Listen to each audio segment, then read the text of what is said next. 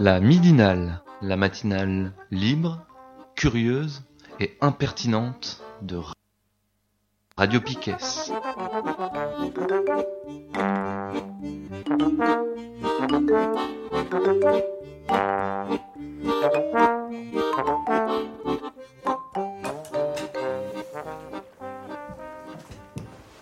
Et bonjour, on est le 13 mai, j'ai tout bon sur la date. Euh, c'est la midinale, euh, on est presque à l'heure. Et Kat n'est pas là. Et c'est pour ça que c'est un peu flottant. Mais donc Kat n'est pas là, mais je suis avec Thomas. Salut. Matt. Salut. Et Nico. Salut. Et euh, Kat n'est pas là, mais Charlie n'est pas là non plus. Non, Charline est partie. Ouais, Charline, elle a fini son stage, elle nous a fait un beau cadeau, et du coup, je pense qu'elle écoute la midinale. Donc on t'embrasse, Charline. Oui, des gros bisous, Charline. Bisous, bisous. Alors, à, très bientôt. c'est fini déjà? Euh, qu'est-ce qu'on a ce matin? On a une première partie. Nico, tu nous as amené un truc sur euh, Macron et les intellos, c'est ça? On écoute le son et euh, ou tu veux en parler avant je, je, resitue vite fait. En fait, c'est à la fin du, grand blabla qu'ils ont appelé le grand débat. à la fin de, de, ce truc, Macron a invité 64 intellectuels dans les dans les dans les salons de l'Élysée à discuter. Et euh, alors on va juste, ça a duré 8 heures, hein, euh, parce que c'était, c'était, beaucoup. Ils avaient plein de choses à dire, a priori. c'est des intellectuels. Ouais, ils s'écoutent euh, parler. Alors juste, on va écouter le début parce que je pense que ça suffit en fait pour comprendre ce qui s'est passé. On va écouter donc vraiment le début. C'est animé par Guillaume Erner. Vous allez voir comment il anime le début là, cirage de pompe et tout ça. On va écouter après la première prise de parole de Macron et une première prise d'un intellectuel. Je vous laisse la surprise. Par-dessus, il y aura une reprise de parole de Macron et après, on discute. C'est parti. En direct depuis l'Élysée, depuis la salle des fêtes de l'Élysée, avec euh, ses 64 intellectuels et un président de la République, des ministres également qui sont autour de nous. C'est euh, quelque chose d'absolument inédit dans le cadre de ce grand débat. Et alors une seule règle, évidemment la liberté, euh, c'est évident mais autant le préciser. Et pour commencer, Monsieur le Président de la République, bonsoir. C'est vous qui avez eu l'idée de cet exercice, vous qui avez lancé les invitations. C'est France Culture donc qui va retransmettre euh, ce grand débat et l'animer. C'est normal, c'est notre rôle de faire vivre le débat d'idées, mais avant tout, puisque vous êtes un président libre, est-ce que vous pouvez nous expliquer pourquoi vous avez souhaité cet exercice? Merci beaucoup et bienvenue, bienvenue à toutes et tous et merci, euh, merci d'être, d'être présent ici. Euh, j'ai en effet souhaité, en début de cette année, lancer ce, ce grand débat national, qui est un exercice un peu inédit au vu de la situation que, que nous vivions. Conscient du fait que, au fond, cette situation n'était que le symptôme de quelque chose de plus profond. Et qu'on avait besoin d'y réfléchir collectivement et peut-être de retrouver d'autres formes de vitalité euh, dans notre démocratie.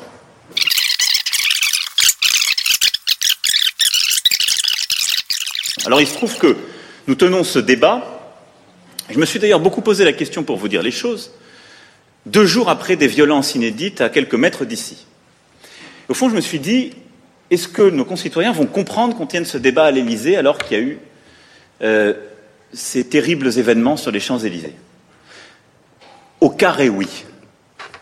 D'abord parce qu'il y a de moins en moins de monde qui est dans la rue le samedi, numériquement. Ensuite parce que ceux qui ont été sur les Champs-Élysées ne disent même, enfin ils disent une part, et j'y reviendrai de ce mal, mais ils ne disent pas ce qui a initié cette crise, ou ce qu'il a dit plus profondément, ce sont des gens qui veulent détruire les institutions, ce ne sont pas des manifestants. Et donc il y a une réponse d'ordre public sur laquelle nous avons travaillé. Il y a eu d'abord une première réponse qui s'est faite en décembre, qui a été complétée. Il y a eu des défauts d'exécution. Le Premier ministre avait à s'exprimer tout à l'heure. Il a pris des décisions. Mais il me semblait qu'interrompre en quelque sorte, le débat que nous avions prévu, le différer, c'était vraiment donner raison à la violence absolue dans la société et dire quand la violence absolue s'exprime un jour, on n'aurait plus le droit de réfléchir le jour d'après. Donc j'assume totalement le caractère non pas intempestif de la discussion qu'on va avoir aujourd'hui, mais profondément essentiel, précisément parce que je ne veux pas réduire la vie de notre société, de notre nation, à une simple réponse d'ordre public. Voilà, je ne serai pas plus long, mais je vous remercie infiniment d'être là, d'avoir pris sur votre temps. Une première intervention, Pascal Bruckner, écrivain, essayiste. Monsieur le Président, avant de nous interroger sur la crise de civilisation, nous allons revenir, j'ai envie de revenir sur ce qui se passe depuis quatre mois et dont les événements de samedi semblent à la fois le couronnement et peut-être une, une, simple étape. Donc depuis quatre mois, j'ai le sentiment que nous assistons en France à un coup d'État au ralenti. Un, coup d'État que je qualifierais pour ma part d'anarcho-fasciste, puisque dans les événements des Gilets jaunes, les deux grandes familles extrémistes, l'extrême droite et l'extrême gauche, se rejoignent dans leur même haine de la représentation de la démocratie, des élites, du marché, du succès, de la réussite et finalement de la France elle-même, même s'ils chantent la Marseillaise. Et euh, cet euh, sentiment de déliquescence pour ma part, me paraît très inquiétant. Vu de l'étranger, notre pays semble en état d'effondrement progressif. À ces manifestations répétées du samedi s'ajoute maintenant un autre élément, ce sont les manifestations pour le climat qui ont commencé donc samedi dernier devant l'opéra, qui ont réuni des adultes, des jeunes, des très jeunes, des très très jeunes, puisque J'y ai vu des bébés en poussette, charmants. Et pour l'instant, cette, manifestation pour le climat est bienveillante, mais rien ne dit qu'entraîné par l'exemple des Gilets jaunes, un certain nombre d'activistes ne vont pas euh, se lancer à leur tour dans la destruction. Et euh, la question qu'on se pose en tant que citoyen, c'est est-ce qu'on peut avoir en France, aujourd'hui en 2019, une semaine sans grève, une semaine sans défilé dans la rue, une, semaine sans manifestation, sans voiture incendiée, sans banque pillée, sans magasin détruit. Et euh, lorsque l'anarchie règne dans un pays, c'est l'ordre qui paraît alors totalement anormal. Et c'est vrai, on se dit, tiens, aujourd'hui, il n'y a pas eu de mauvaises nouvelles à la radio. Que se passe-t-il? Et donc, ma question, Monsieur le Président, c'est que face à, euh, à cet état, le pouvoir semble impuissant. Euh, quand j'entends M. Castaner ou le Premier ministre réagir aux événements, ce que j'entends, c'est ça n'est pas bien. Oui, ça n'est pas bien, mais il faudrait peut-être une réaction un peu plus ferme. Et donc ma question, c'est premièrement, allez-vous interdire enfin les manifestations le samedi? Est-ce que Paris sera enfin débarrassé des gilets jaunes?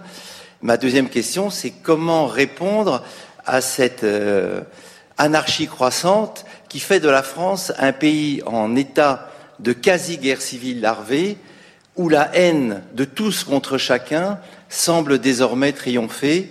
Et je trouve cette situation, pour ma part, non seulement inquiétante, mais je dois dire assez désespérante. Merci Pascal Bruckner. Monsieur le Président de la République, une réaction. Oui, Écoutez, moi je suis preneur surtout qu'il y ait d'autres remarques sur, sur, ce même sujet, ce que cette crise dit. Des décisions ont été prises et elles ont été annoncées il y a quelques heures par le Premier ministre. Je veux simplement faire une distinction très nette par rapport à ce qui vient d'être dit par Pascal Bruckner. Il y a des manifestations dans, toutes les démocraties. Et la manifestation, elle est protégée constitutionnellement, je crois qu'on y tient tous, parce qu'elle est l'expression libre mais respectueuse de la liberté des autres d'une opinion. Mais moi, je ne confondrai pas la manifestation et ce qui s'est passé samedi, comme ce qui s'est passé parfois dans d'autres villes. Ça, ça s'appelle une émeute de casseurs. Et il faut faire ce distinguo de manière absolue, parce qu'il est vrai, une manifestation, parce que c'est une liberté protégée constitutionnellement, elle est dans un régime d'autorisation. Et donc les gens qui l'organisent, ils expliquent pourquoi ils le font, ils déposent un tracé, il est autorisé, il est encadré. Là, maintenant, on a des gens qui ne savent plus pourquoi ils sont dehors, sauf détruire, qui ne déposent aucune autorisation, et donc ce qu'on a décidé de faire, qui n'a pas été appliqué samedi, c'est d'adapter le régime d'ordre public. Et donc la réponse est très différente de celle apportée à une manifestation, et elle sera encore renforcée, c'est ce qu'a annoncé euh, le Premier ministre. Mais je ne voudrais pas qu'on écrase ces deux réalités, parce que sinon, on risque de confondre ce qui est de l'extrême violence politique, je, reprends vos termes, qui, sont nourris des deux extrêmes, c'est vrai, et peut-être d'une forme de nihilisme chez certains. Parce qu'il y a, y a une forme, un nouvel ultra qui s'est aussi exprimé dans cette crise, confondre cette réalité avec ce, ce que peuvent être les mouvements sociaux dans toute démocratie, ce qui est pour moi profondément différent. Alors voilà, donc c'était donc euh, le débat organisé à l'Elysée euh, fin mars, à la fin du grand débat. On voit le niveau. hein. Alors bon, j'ai fait un petit montage. hein. Euh, j'ai passé un moment le blabla de Macron qui disait rien de rien de d'intéressant. En fait, moi, ce qui euh, qui- ce qui m'hallucine, il y a, ple- il y a plein de choses hallucinantes et graves en fait là dans, dans ce qui dans ce qui est dit, dans la manière dont c'est dit. Bon, déjà euh, faire passer euh, France Culture pour euh, la radio qui euh, promeut euh, le débat libre, etc., avec une présentation, un président libre. Ouais, ouais, Mmh. Un président libre, c'est comme. ouais. Une radio libre aussi. ouais. Ouais. C'est ça, ouais. Mais euh, en fait, moi, ce que je, ce que je trouve hallucinant, c'est que euh, la première prise de parole par soi-disant un intellectuel, Alors oui, a- c'est ça. Faire passer Pascal Bruckner pour un intellectuel aussi. Ouais. Enfin, je veux dire. faire passer Pascal Bruckner pour un intellectuel, et puis c'est la première prise de parole qui, euh, qui montre un petit peu, en fait, euh, comment dire, euh, pour, en tout cas, moi, c'est c'est mon point de vue, c'est mon analyse de ce truc-là, c'est voilà euh, comment, on, comment ces gens-là pensent ce qui se passe en France, voilà ce qu'il faut penser. Première prise de parole, euh, d'un- donc de qui c'est Pascal Bruckner? Alors, il est présenté là comme un écrivain ess- essayiste, ouais, c'est ce qu'on voit là, ce qu'on va regarder sur Wikipédia, écrivain essayiste. Bon, ça veut rien dire. Pascal Bruckner, il fait partie de, de, ce- de ce, je sais pas comment dire, de ce groupe, de cette école de pensée qu'on a appelé les nouveaux philosophes. Alors, école de pensée, c'est déjà euh, un Ouais, abus c'est de déjà- langage parce que ils n'ont pas de pensée. Il y a Fred Alpi euh, qui euh, parle de, ces- de ces gens-là comme des philosophes sans pensée. Ils n'ont pas de pensée. Ce ne sont pas des philosophes. Euh, alors dans ce groupe-là, il y a des gens comme Bernard-Henri Lévy, comme André Glucksmann, Ouais, les meilleurs. les meilleurs quoi. Mais en fait, leurs bouquins, euh, il n'y a pas une seule idée com- complexe quoi. Il n'y a pas de, y a pas de pensée. C'est des réactionnaires. C'est des réactionnaires. Alors Souvent, souvent sexistes. Mm. Enfin, c'est. bien rétrograde. Ouais, à, à tout point de vue. J'ai un souvenir de, de Mathieu Burnel euh, sur un plateau télé disant à Pascal Bruckner euh, Vous vous prenez pour un intellectuel. En fait, euh, vous êtes un écrivain euh, qui écrit des livres pour être lu à la plage. Ouais. Euh, Deleuze, il parlait euh, à propos des, nou- des nouveaux philosophes, il disait leur pensée est nulle. Bon, on peut faire confiance à Deleuze. hein. Ouais. Voilà, leur pensée est nulle. Pascal Bruckner, c'est lui qui va commencer là, dans, dans ce grand débat organisé là, à prendre la parole et du coup à influencer tout ce qui va se dire par la suite. Et c'est Et pas. Pardon. je Ouais, t'en prie. et ça permet vraiment après une reprise de parole de Macron complètement euh, quoi voilà ça ne on renforce un petit peu l'ordre dominant des choses on a des vicieux- propos dégueulasses sur euh, sur les mouvements sociaux Ce qui est vicieux dans la prise de parole là, c'est que euh, c'est toujours le truc. euh, on va, on va donner. Enfin, genre, euh, tu, c'était les, c'était la technique de com de Sarkozy. Euh, il disait un truc euh, horrible, genre à l'échelle 100, qui est inadmissible. Alors, hop, on disait, bah non, ça c'est pas admissible. Donc, il redescendait à 50. Et, et là, c'était passé. Mais il y avait quand même 50 de passé. Et là, quand donc Bruckner il prend la parole en premier, il demande quoi? Une réaction plus ferme. Une réaction plus ferme dans ses mots à lui, hein, c'est c'est interdire les manifs, débarrasser les rues, euh, débarrasser les rues des gilets jaunes, quoi. Enfin, je veux dire, et comment on s'y prend On les enferme, on fait quoi? Et puis c'est l'anarchie, la guerre civile. Ce que ça permet derrière, c'est à Macron de dire J'entends ce que vous dites, je comprends ce que vous dites, mais nous sommes dans un état de droit, on ne fera pas ça, sauf qu'en réalité, il le fait déjà, et il passe pour un espèce de modéré, alors que c'est lui qui envoie, enfin, c'est lui qui envoie euh, les voltigeurs, euh, parce que c'est ça, hein, euh, ce qui se passe dans les rues aujourd'hui, c'est lui euh, qui est responsable de, de toutes les violences policières euh, là euh, en ce moment, et pour autant, dans sa prise de parole, il passe pour le garant du droit, euh, le, exactement C'est ça l'effet que ça donne, quoi. Oui, et puis c'est une stratégie de com de, de choisir de donner la parole à ce pseudo-intellectuel dès le départ euh, pour euh, après faire passer des choses. Quoi. Exactement. Et quelques mots sur Pascal Bruckner. Donc, euh, il, il fait partie là de, de ce groupe qu'on a appelé le nouveau- les, les nouveaux philosophes. Il a un parcours assez symptomatique de tous ces, ces gens qui ont fait mai 68. Alors, il était ma- maoïste, comme d'autres. Mm, Comme d'autres. qui sont passés, euh, c'est le, le- le titre du livre de Guy Hockenheim, qui sont passés du Colmao au Rotary. Ouais. Et en fait, euh, la trajectoire de Bruckner, c'est ça. Il a été soi-disant maoïste. Il a fini par soutenir Sarko en Mmh. 2007. Mmh. Et là, soutien de Macron. C'est un philosophe médiatique. Sur tous les plateaux, on- il, il a toujours quelque chose à dire. Mais toujours, on le, bon, voilà, très très réactionnaire. Une petite, des petites citations par exemple. Voilà ce qu'il dit de l'écriture inclusive. C'est un mélange de crétinisme et de totalitarisme. Mais bien sûr. En fait, ces gens-là, ils ont, euh, ils ont comme fonctionnement de pensée de toujours taxer les gens avec qui ils sont pas d'accord de totalitaires, Mm. pouf, de fascistes. C'est comme ça qu'ils se sont créés euh, leurs personnages en fait.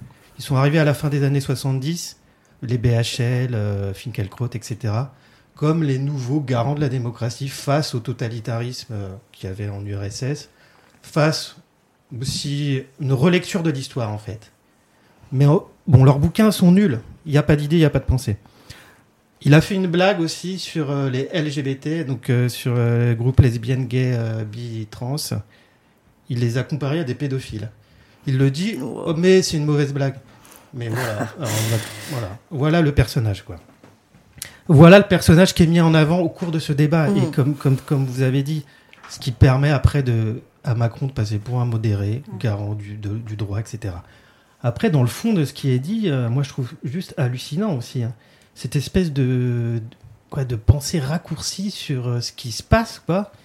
Euh, on aurait affaire à un coup d'État anarcho-fasciste, quoi.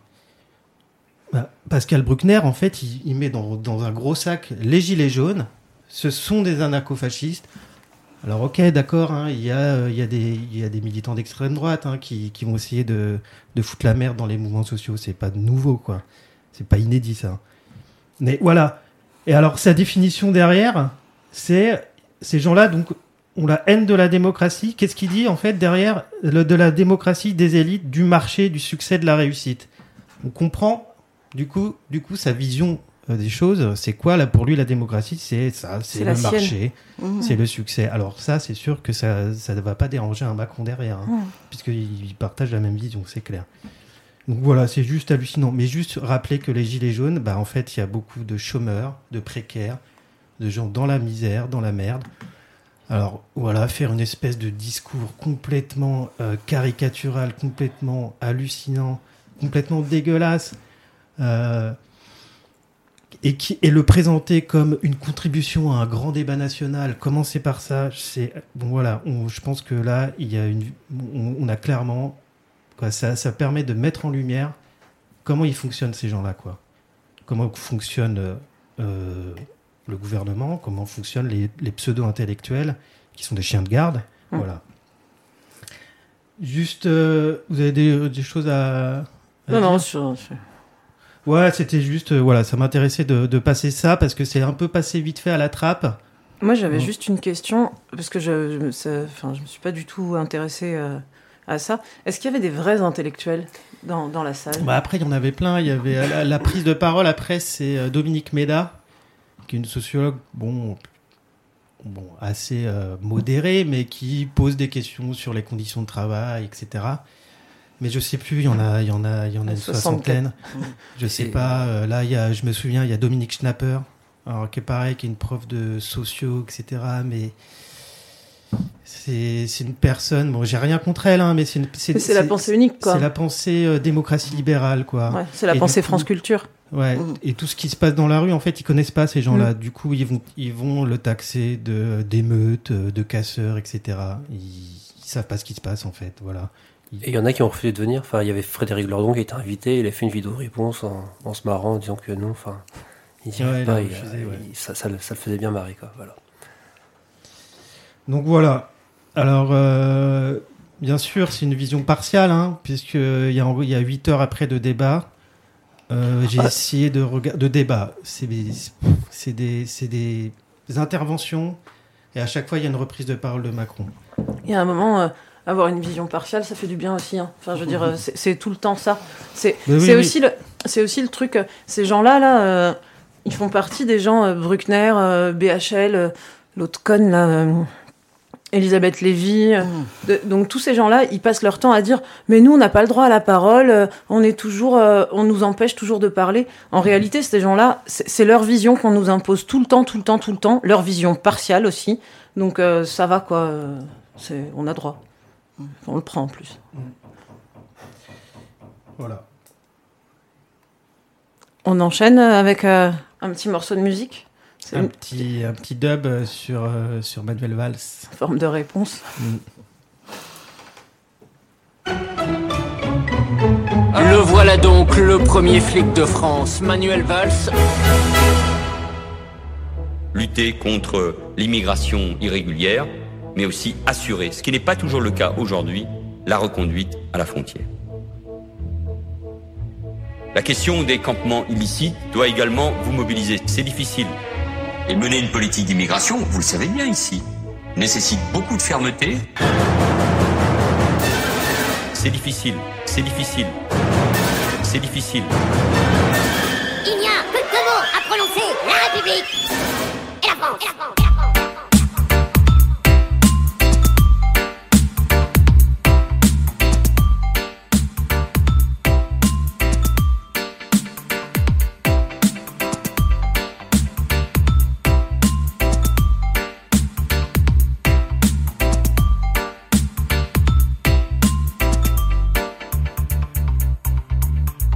Français peuvent et doivent avoir confiance dans l'action de l'ensemble, dans l'action de l'ensemble. Les Français peuvent et doivent avoir confiance dans l'action de l'ensemble des forces de police, avoir confiance. Mais qu'est-ce que t'as dit avant L'amour de la patrie, Quoi? Quoi? La République et la France. Hein? Répétons, répétons, répétons, répét, répét, répétons. Il est temps que tous les sans-papiers en France soient régularisés. Tous les sans-papiers.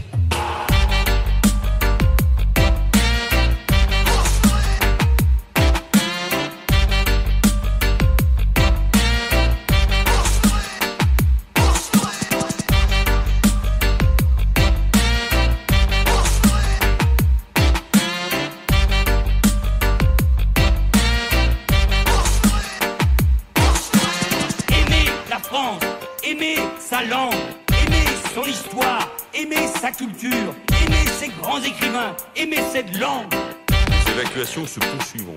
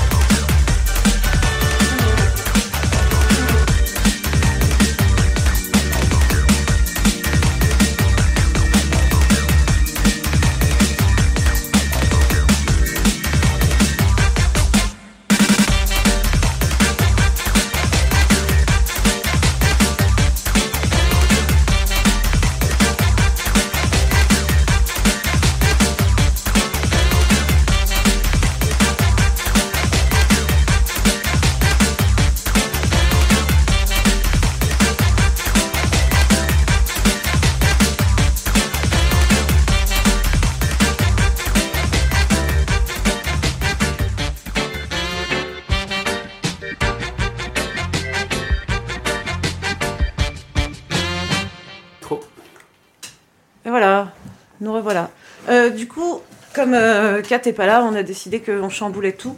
Et euh, on a décidé que dans la midinale maintenant, on aurait une nouvelle partie. C'est lundi poésie, Ouais, c'est ça? Et donc je laisse la parole à Nico. petit instant poétique.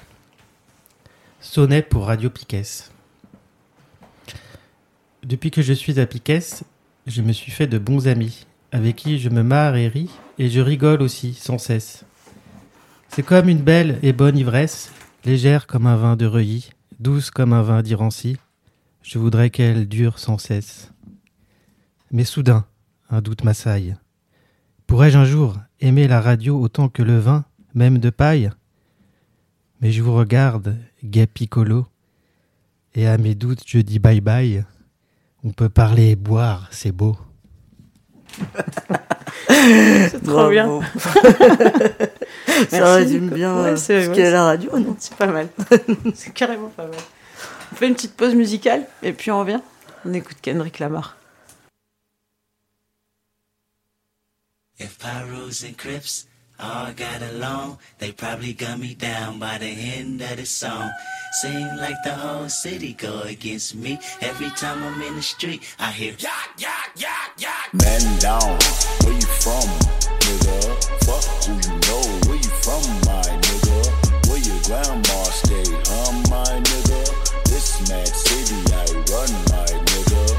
Brace yourself, I take you on a trip down memory lane. This is not a rapper, I'm slinking crack or moon cocaine. This is coda second, plenty cognac and major pain. Not the drill sergeant, but the stress that weighing on your brain. It was me, El Boogie, Yang Yang, YG Lucky. Ride down Rosecrans, it got ugly. Waving your hand out the window, check yourself. Uh, warriors and Conan's hope euphoria can slow dance with society. The driver seat, the first one to get killed. Seen a light skinned nigga with his brains blown out.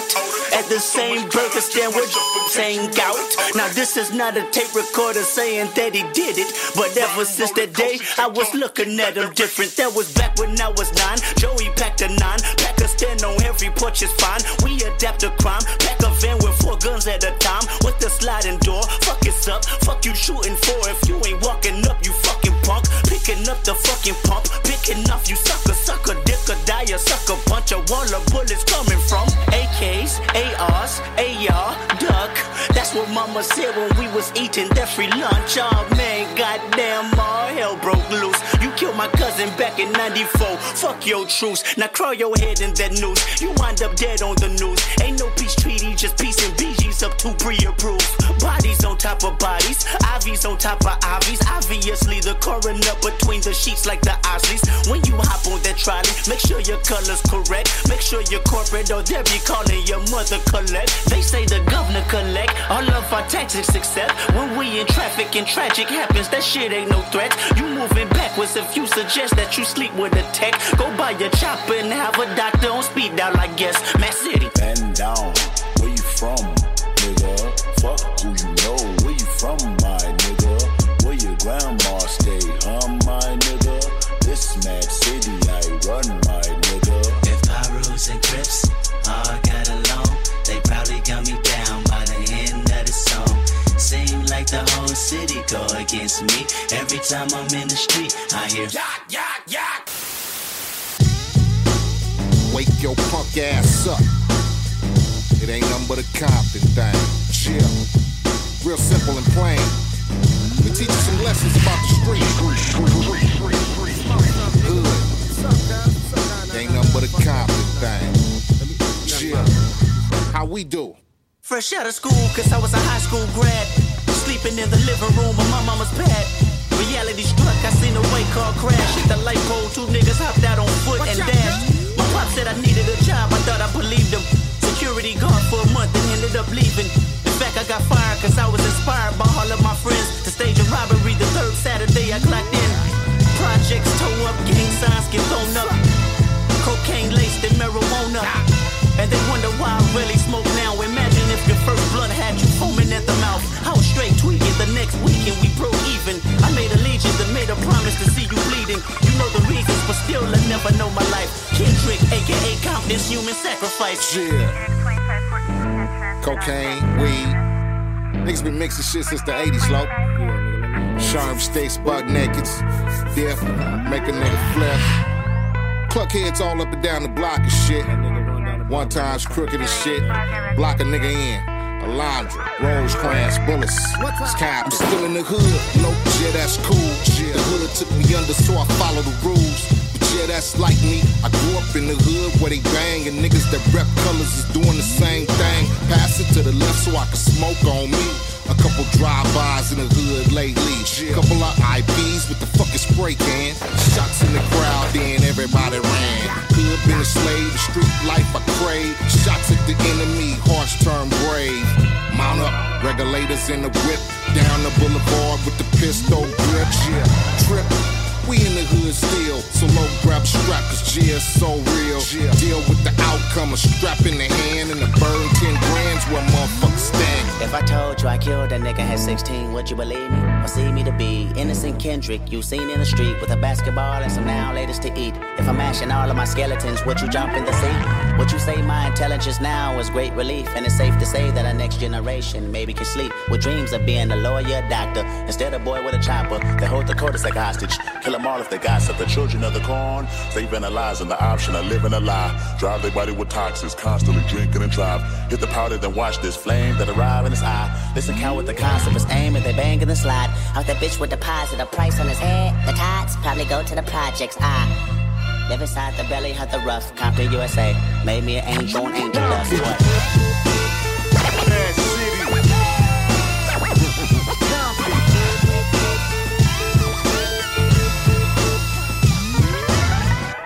Nigga, pass Dot the bottle. Damn. You ain't the one that got fucked up. What you holding it for? Niggas always acting unsensitive and shit. Nigga, that ain't no word. Nigga, shut up. Dot, you good, my nigga? Don't even trip. Just lay back and drink that.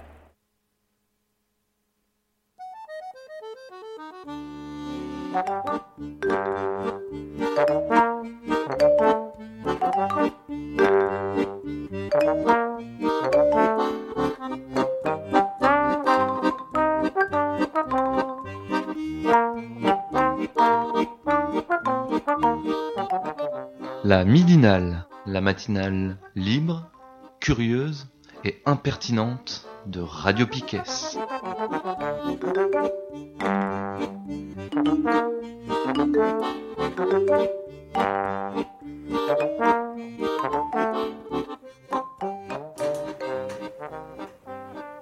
On sifflote ou pas? Non, trop tard.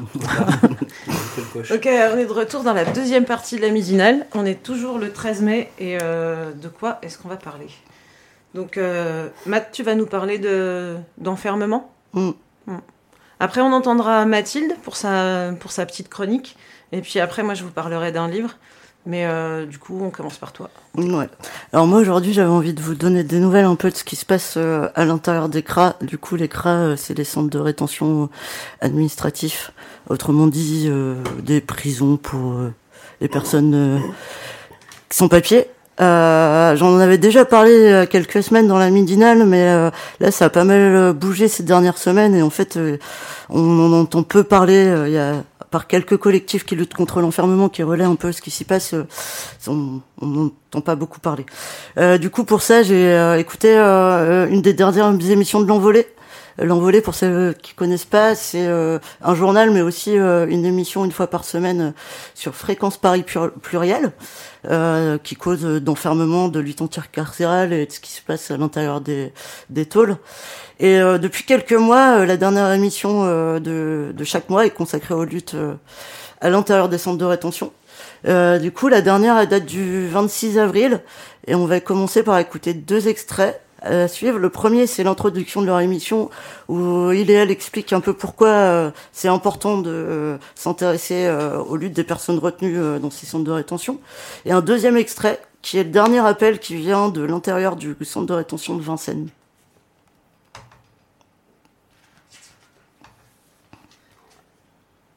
Euh, donc aujourd'hui c'est l'émission spéciale euh, CRA, euh, comme tous les derniers vendredis du mois. Et du coup en fait les CRA c'est les centres de rétention et c'est les prisons où l'État enferme les personnes qui n'ont pas de papier. Ouais, Et du coup, bah, on essaye dans, le, dans le moment de cette émission à chaque fois de rappeler pourquoi en fait on, on décide de, aussi de faire une émission de l'envolée euh, sur les centres de rétention. On rappelle que à, à l'envolée, on est, euh, on est euh, contre tous les, tous les enfermements, qu'en fait euh, on essaye de, donner voix à, toutes les luttes auxquelles nous on est connectés sur, euh, sur ces euh, lieux d'enfermement. Effectivement, ces derniers mois, en fait, on a pas mal donné la parole à des gens, euh, des copains, des copines de l'intérieur. Juste pour rappeler, donc un centre de rétention, c'est ce que tu disais, c'est un- c'est une prison pour sans-papiers, que euh, depuis le 1er janvier, c'est euh, passé à trois mois, que euh, quand ça a été créé, en tout cas quand ça a été officialisé, euh, le centre de rétention, c'est euh, c'est trois jours.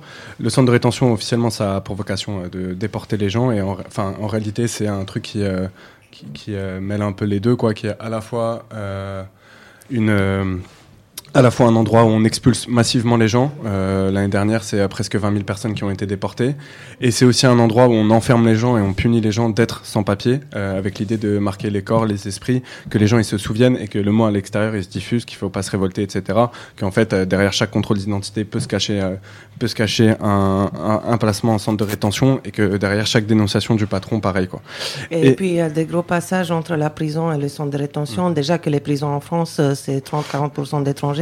Mais après, il y a beaucoup de gens qui passent de la prison direct en CRA maintenant avec la double peine, qui après reviennent à la prison. Donc euh, tout ce système est lié, tout ce système de contrôle social.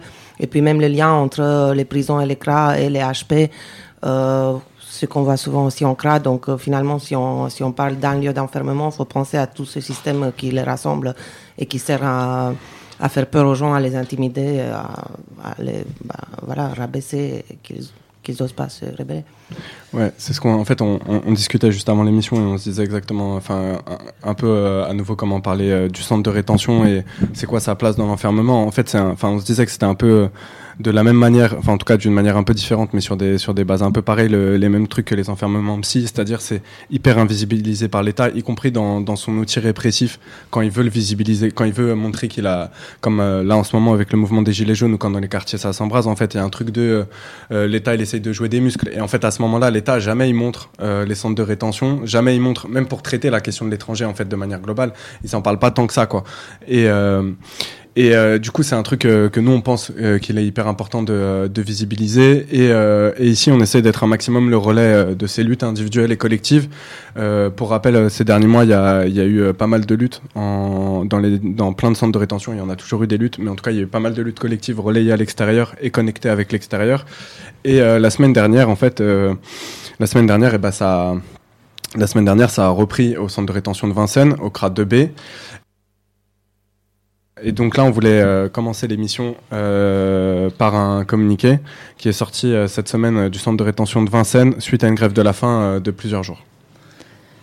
Nous vous écrivons cette lettre avec toutes les blessures dans nos cœurs et corps, derrière les barrières de prison que appelle CRA. Il n'existe pas de justice ni, les droits de l'homme. On se fait violer mentalement chaque jour par leur harcèlement. Nous écrivons cette lettre et nous savons bien que ça ne changera rien. Nous avons vécu beaucoup de problèmes avec cette dictature de la police. Nous avons fait une grève de la faim pendant cinq jours et après, ils nous ont obligés à manger par la force. S'il vous plaît, nous avons besoin de votre aide pour nous libérer de cet enfer parce que nous, ne sommes pas des criminels et la liberté, c'est d'abord dans nos cœurs. Les retenues du bâtiment B2, euh, 2B pardon, du CRA de Vincennes. Ouais. Ouais, voilà. Du coup, euh, ça, c'est le dernier appel de, des gens qui sont retenus au, centre de rétention de Vincennes, mais il faut savoir que c'est pas. Les appels de, de l'intérieur des centres de rétention, ils se multiplient depuis quelques mois, que ce soit Rouen, Lyon, euh, Vincennes, euh, Rennes, euh, et que euh, c'est des, vraiment des appels au secours sur euh, les conditions de rétention, sur euh, les euh, violences euh, des euh, des matons, je sais même pas si on les appelle des matons dans les centres de rétention, mais que les conditions d'enfermement sont vraiment vraiment atroces. Et, euh, et je crois que ces personnes ont vraiment besoin que euh, leurs paroles elles soient relayées et, et que enfin qu'il se passe quelque chose quoi. Et du coup, depuis quelques semaines, eh ben la révolte est grandie à l'intérieur. D'autres centres de rétention, notamment à Lyon, où euh, des retenus ont tenté de s'évader le 13 avril. Et du coup, on va écouter euh, du coup un appel téléphonique qu'il y a eu pendant cette émission, qui vient de l'intérieur de du centre de rétention euh, de Lyon. Voilà. Allô, bonjour. Ouais, donc euh, vous nous appelez du CRA de Lyon, c'est ça? Ouais, ouais, c'est ça. Bah du coup, est-ce que vous voulez raconter un peu ce qui s'est passé ces dernières semaines? Ouais. Bah on vous écoute, là t'es en direct. Pardon? Oui, tu es en direct. Tu peux nous raconter tout ce que tu veux sur euh, ce qui s'est passé ces dernières semaines à Lyon. euh, on est là pour ça. Ouais, bah, ok. Bah, écoute, euh, il y avait des évasions. Ok, cool. Et puis, euh, bah, après les évasions, bah, les policiers d'ici ils étaient un peu, euh, bah, un peu, comment dire, un peu méchants avec nous. Et ils nous, met- ils nous mettaient des, des, des- et ils sont déchargés sur nous. Ils nous, ils nous tapaient avec les crémogènes. Et puis, euh, ils nous fermaient à, à 8 heures. Ok. Et, et puis, Dans les chambres Et, et puis, en gros, on n'a rien, on n'a rien le droit de dire. On a, on a le droit à rien faire. Les visites, c'était coupé. Ils ont coupé les visites, donc vous, ils ont complètement interdit les visites? Bah, pas complètement, mais pendant quelques temps. Hmm. Voilà. Et bref, on est traités comme des sauvages un peu. Hmm. Et dès qu'on dès qu'on parle, on dit ouais, euh, ça, ça va pas, ça va pas. Ils disent on s'en bat les couilles, on s'en bat les couilles. C'est tout ce qu'ils savent dire. Ils nous parlent mal, ils nous répondent mal. Et à chaque fois, nous, on se manifeste euh, pour, euh, bah, pour avoir ce qu'on veut. Bah, on, ils nous met au trou. Dans, un- dans une cellule, il n'y a rien, il n'y a, il y a pas de. C'est comme, euh, c'est comme mon métard. Hmm. Et puis voilà, c'est c'est- c'est tout ça, quoi. Nous, on- en fait, on paye les frais de, de ceux qui sont barrés, quoi. Et juste, ouais, le- là du coup dans votre bâtiment vous êtes combien? Enfin genre, il- notre bâtiment, on est, on est à peu près. euh, on est entassés comme des. On est entassés comme des poissons, si tu veux. On est 5, 6 par, euh, par, euh, par cellule. Euh, Il y a combien de cellules vides, mais ils sont fermés. Et puis nous, on est entassés. Il y en a qui dorment par terre, il y en a qui dorment euh, dans les lits, mais c'est c'est pourri, c'est sale, c'est c'est dégueulasse. Il y a des fuites dans le couloir. Il y a, il y a, il y a, il y a- les murs, ils sont dégueulasses. Il y a tout qui est dégueulasse, quoi. Et vous êtes en contact avec les gens des autres bâtiments un peu euh, vous, ça, ça, ça a un peu, ça, s'est révolté un peu dans tout le dans tout le CRA ou plus dans le dans votre bâtiment Il y avait les, mani- qu'il y avait les manifestations de dehors, bah, tout le monde y manifestait de, de l'intérieur, euh, voilà. Mm. Mais on était enfermés, mais les policiers ils essaient de cercler pour pas qu'on crée trop, mais quand même on a fait notre possible. Mais voilà, ils nous ont rentrés, ils sont enfermés, quoi. là c'était mardi ça, non? Non, ça c'était il y a même pas deux jours, quoi, quand il y avait la manifestation, là. C'était hier ou avant-hier. Ouais, non, ouais, et, et en fait, cette manifestation, elle faisait suite au fait qu'il y avait eu. euh, Parce que tu racontais, oui. Ouais, une, une tentative de suicide euh, bien vénère. euh, Ah oui, ça oui, ça y avait. Mais après, euh, tentation de suicide, euh, ça n'a rien à voir avec l'évasion. Ouais, ouais, ouais, C'est non. autre chose. Mais. Ouais, lui, il voulait pas le prendre, bah, parce qu'il avait des soucis. Il demandait juste des médicaments, il voulait pas lui donner des médicaments. Le mec, il se sentait pas bien, et puis voilà, il en avait marre, plus, euh, plus le mec, il vient de la prison, il sort de la prison, et puis il a trop de soucis dans sa tête, et la seule chose qu'il a trouvé à faire, c'est de se suicider. Hmm. Et voilà. Et ici, bah, ça se passe mal tous les jours, ça se passe mal avec les policiers, avec. euh, Bref, ils ne respectent pas, quoi. Il y, en a, il y en a, ils sont gentils, mais il y en a, ils sont méchants. Et voilà, il y a toutes sortes de, de, de, de, de, de- de policiers euh, bizarres.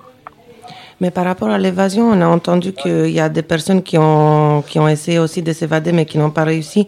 Qu'est-ce qui s'est passé avec ces personnes euh, que- euh, après, par rapport aux flics Qu'est-ce qu'ils ont Bah, fait? Ces personnes-là, ils sont tous en prison. Ah ouais Et... Vous avez des nouvelles un peu? Hein Vous avez eu des nouvelles? Bah non, parce qu'ils sont en prison, on n'a pas de nouvelles d'eux. Euh, Moi, j'étais avec eux en garde à vue. Après, euh, moi, je ça va, parce que j'ai pas, j'ai pas tenté de me sauver de- du centre, j'ai pas voulu m'évader. Et puis moi, ça va, euh, ils m'ont juste donné une provocation au juge d'ici chez moi. Mais du coup pourquoi t'étais en garde à vue toi? Bah, c'est justement pour l'évasion, parce que euh, apparemment ils me reprochent qu'ils m'ont vu dans la caméra aider les autres, mais moi, bah, j'aurais dit que bah, c'était la vérité, que les autres m'ont mis la pression pour, euh, pour aider. Quoi. Euh, en même temps, on te rappelle que là, tu es en live, donc euh, fais attention à ce que tu dis si tu vas aller devant le juge. C'est pas par rapport à nous, mais juste fais attention à toi. De toute façon, euh, voilà, nous, on est de votre côté, euh, mais c'est une radio. Ouais. voilà. Je voulais juste dire un truc, c'est surtout, tu vois, là, tu parles des caméras. Et euh, moi, il me semble, ils ont mis du temps, non, pour le, pour le, pour le copain qui a fait, euh, qui a essayé de se suicider Ouais, sur les, ouais, ouais. sur les barbelés. Alors que pour une tentative d'évasion, les caméras, elles servent en fait là, tout d'un coup, tu vois. Ouais, ouais, ouais. Bah, franchement, moi, personnellement, je veux pas, je voulais pas m'évader, donc euh, j'ai aucun Ouais, ouais, ça, problème. t'inquiète. Même si, euh, je suis à la radio, bah, franchement, euh, moi, personnellement, j'ai rien à me reprocher. Parce que les policiers m'ont interrogé, euh, j'ai dit la vérité et voilà, moi, j'ai rien à me reprocher à pouvoir. En même temps, tu vois, vu les conditions de merde dans lesquelles vous êtes retenu, retenu, euh, personne qui essaie de s'évader n'a rien à se reprocher euh, plus généralement parce que, euh, voilà, c'est déjà un système euh, complètement barbare. euh. compliqué, madame, c'est trop compliqué. Moi, déjà, euh, je suis de nationalité marocaine. Je suis marocain et euh, euh, mon pays, il m'accepte pas chez moi et la France m'accepte pas. Et au lieu de me lâcher, ils vont encore dans mon- dans- de, envoyer des fax vers la Tunisie, vers l'Algérie, alors que c'est même pas mes pays, ça. Mm. Moi, franchement, je comprends pas. Au lieu de me lâcher libre, après, moi, je fais ma vie ailleurs. Ils veulent pas. Donc, euh, ils font tout pour, euh, pour, euh, pour fatiguer les gens, pour donner des cachetons, pour, et tous les jours, ils nous donnent des cachetons dans la bouffe, dans tout. Et après, madame, on dort, on fait que dormir, en fait, ici. Voilà. Euh, du coup, pour continuer euh, sur ce qui s'est passé à Lyon, euh, moi j'avais envie de euh, lire, alors ça, ça va être un peu long, mais le compte rendu du procès des quatre personnes qui ont tenté de s'évader. Euh, parce que je trouve c'est assez hallucinant sur le mépris de la justice euh, du procureur et même euh, des avocats commis d'office. Du coup, c'est un article que vous pouvez retrouver sur le site Mutu de Lyon qui s'appelle Rébellion, qui s'appelle Un chien, on l'enferme chez vous pendant 48 heures, il va tout faire, même il va se suicider. Du coup, ces personnes ont pris quatre mois ferme hein, de prison. Et bien évidemment, ils avaient essayé de les juger en comparution immédiate dès le 18 avril. Euh, il y avait une, des personnes qui avait refusé euh, la comparution immédiate pour euh, raison de santé, parce qu'elle a la maladie de Crohn, ce qui n'a pas empêché, en attendant leur procès, de se faire enfermer à la maison d'arrêt de Villefranche. Du coup, le compte rendu de l'audience du 3 mai, euh, on reproche aux quatre personnes une tentative de soustraction et une mesure de rétention administrative le 13 avril, le 13 avril et pour deux d'entre elles, la dégradation ayant causé un dommage grave dans le mur du centre de rétention. Dégradation commise par plusieurs personnes en qualité d'auteur ou de complice. Le juge résume les faits. À 17h45, le 13 avril, l'alarme du CRA se déclenche. Deux flics arrivent et voient un trou creusé dans un mur extérieur donnant sur une coursive. Les flics voient trois personnes en train d'escalader et une qui repasse à l'intérieur du CRA. Tous seront interpellés. Du coup, la juge montre des photos, euh, vue aérienne et plan du CRA avec matérialisation du trou aux assesseurs et décrit le dispositif qui barricade le CRA. Sur, sur la coursive, il y a des haies avec derrière un grillage de 4 mètres et le dernier mètre est constitué de panneaux inclinés vers l'intérieur, eux-mêmes terminés par des herses pointues. Pour le trou, les prisonniers sont ser- servis d'une grille de caniveau pour creuser un mur de 45 cm qui fait de parpaing, plâtre et moellon. Le trou a été creusé dans le mur d'un local que la juge qualifie de salle de détente avec une machine à café. Elle continue sa rubrique Trip Advi- Advisor de ce qu'on croit être un club med et parle d'une sorte de sas qui permet d'accéder à une cour de détente. Pour rappel, outre le fait que la machine est en service, c'est précisément dans ce local et dans cette cour que les détenus du CRA subissent régulièrement la répression, où ils sont parqués, matraqués et gazés. La vidéosurveillance permet aux flics de se repasser toute la scène qui a commencé vers 13h30 et elles identifient des personnes avec une responsabilité bien marquée. Celles-ci vont être poursuivies selon une autre procédure et seront jugées prochainement. La juge mentionne que les prisonniers ont fait beaucoup de bruit au prétexte d'encourager un match de foot pour essayer de couvrir le bruit du trou en train d'être creusé. Alors, les quatre personnes auront connu les faits de tentative d'évasion la ju- juge ne peut s'empêcher d'ajouter il était difficile de faire autrement. Elle interroge ensuite chacun. Elle appuie sur le fait que le PV mentionne que l'un soit repassé à l'intérieur en en voyant la police et qu'il est cassé.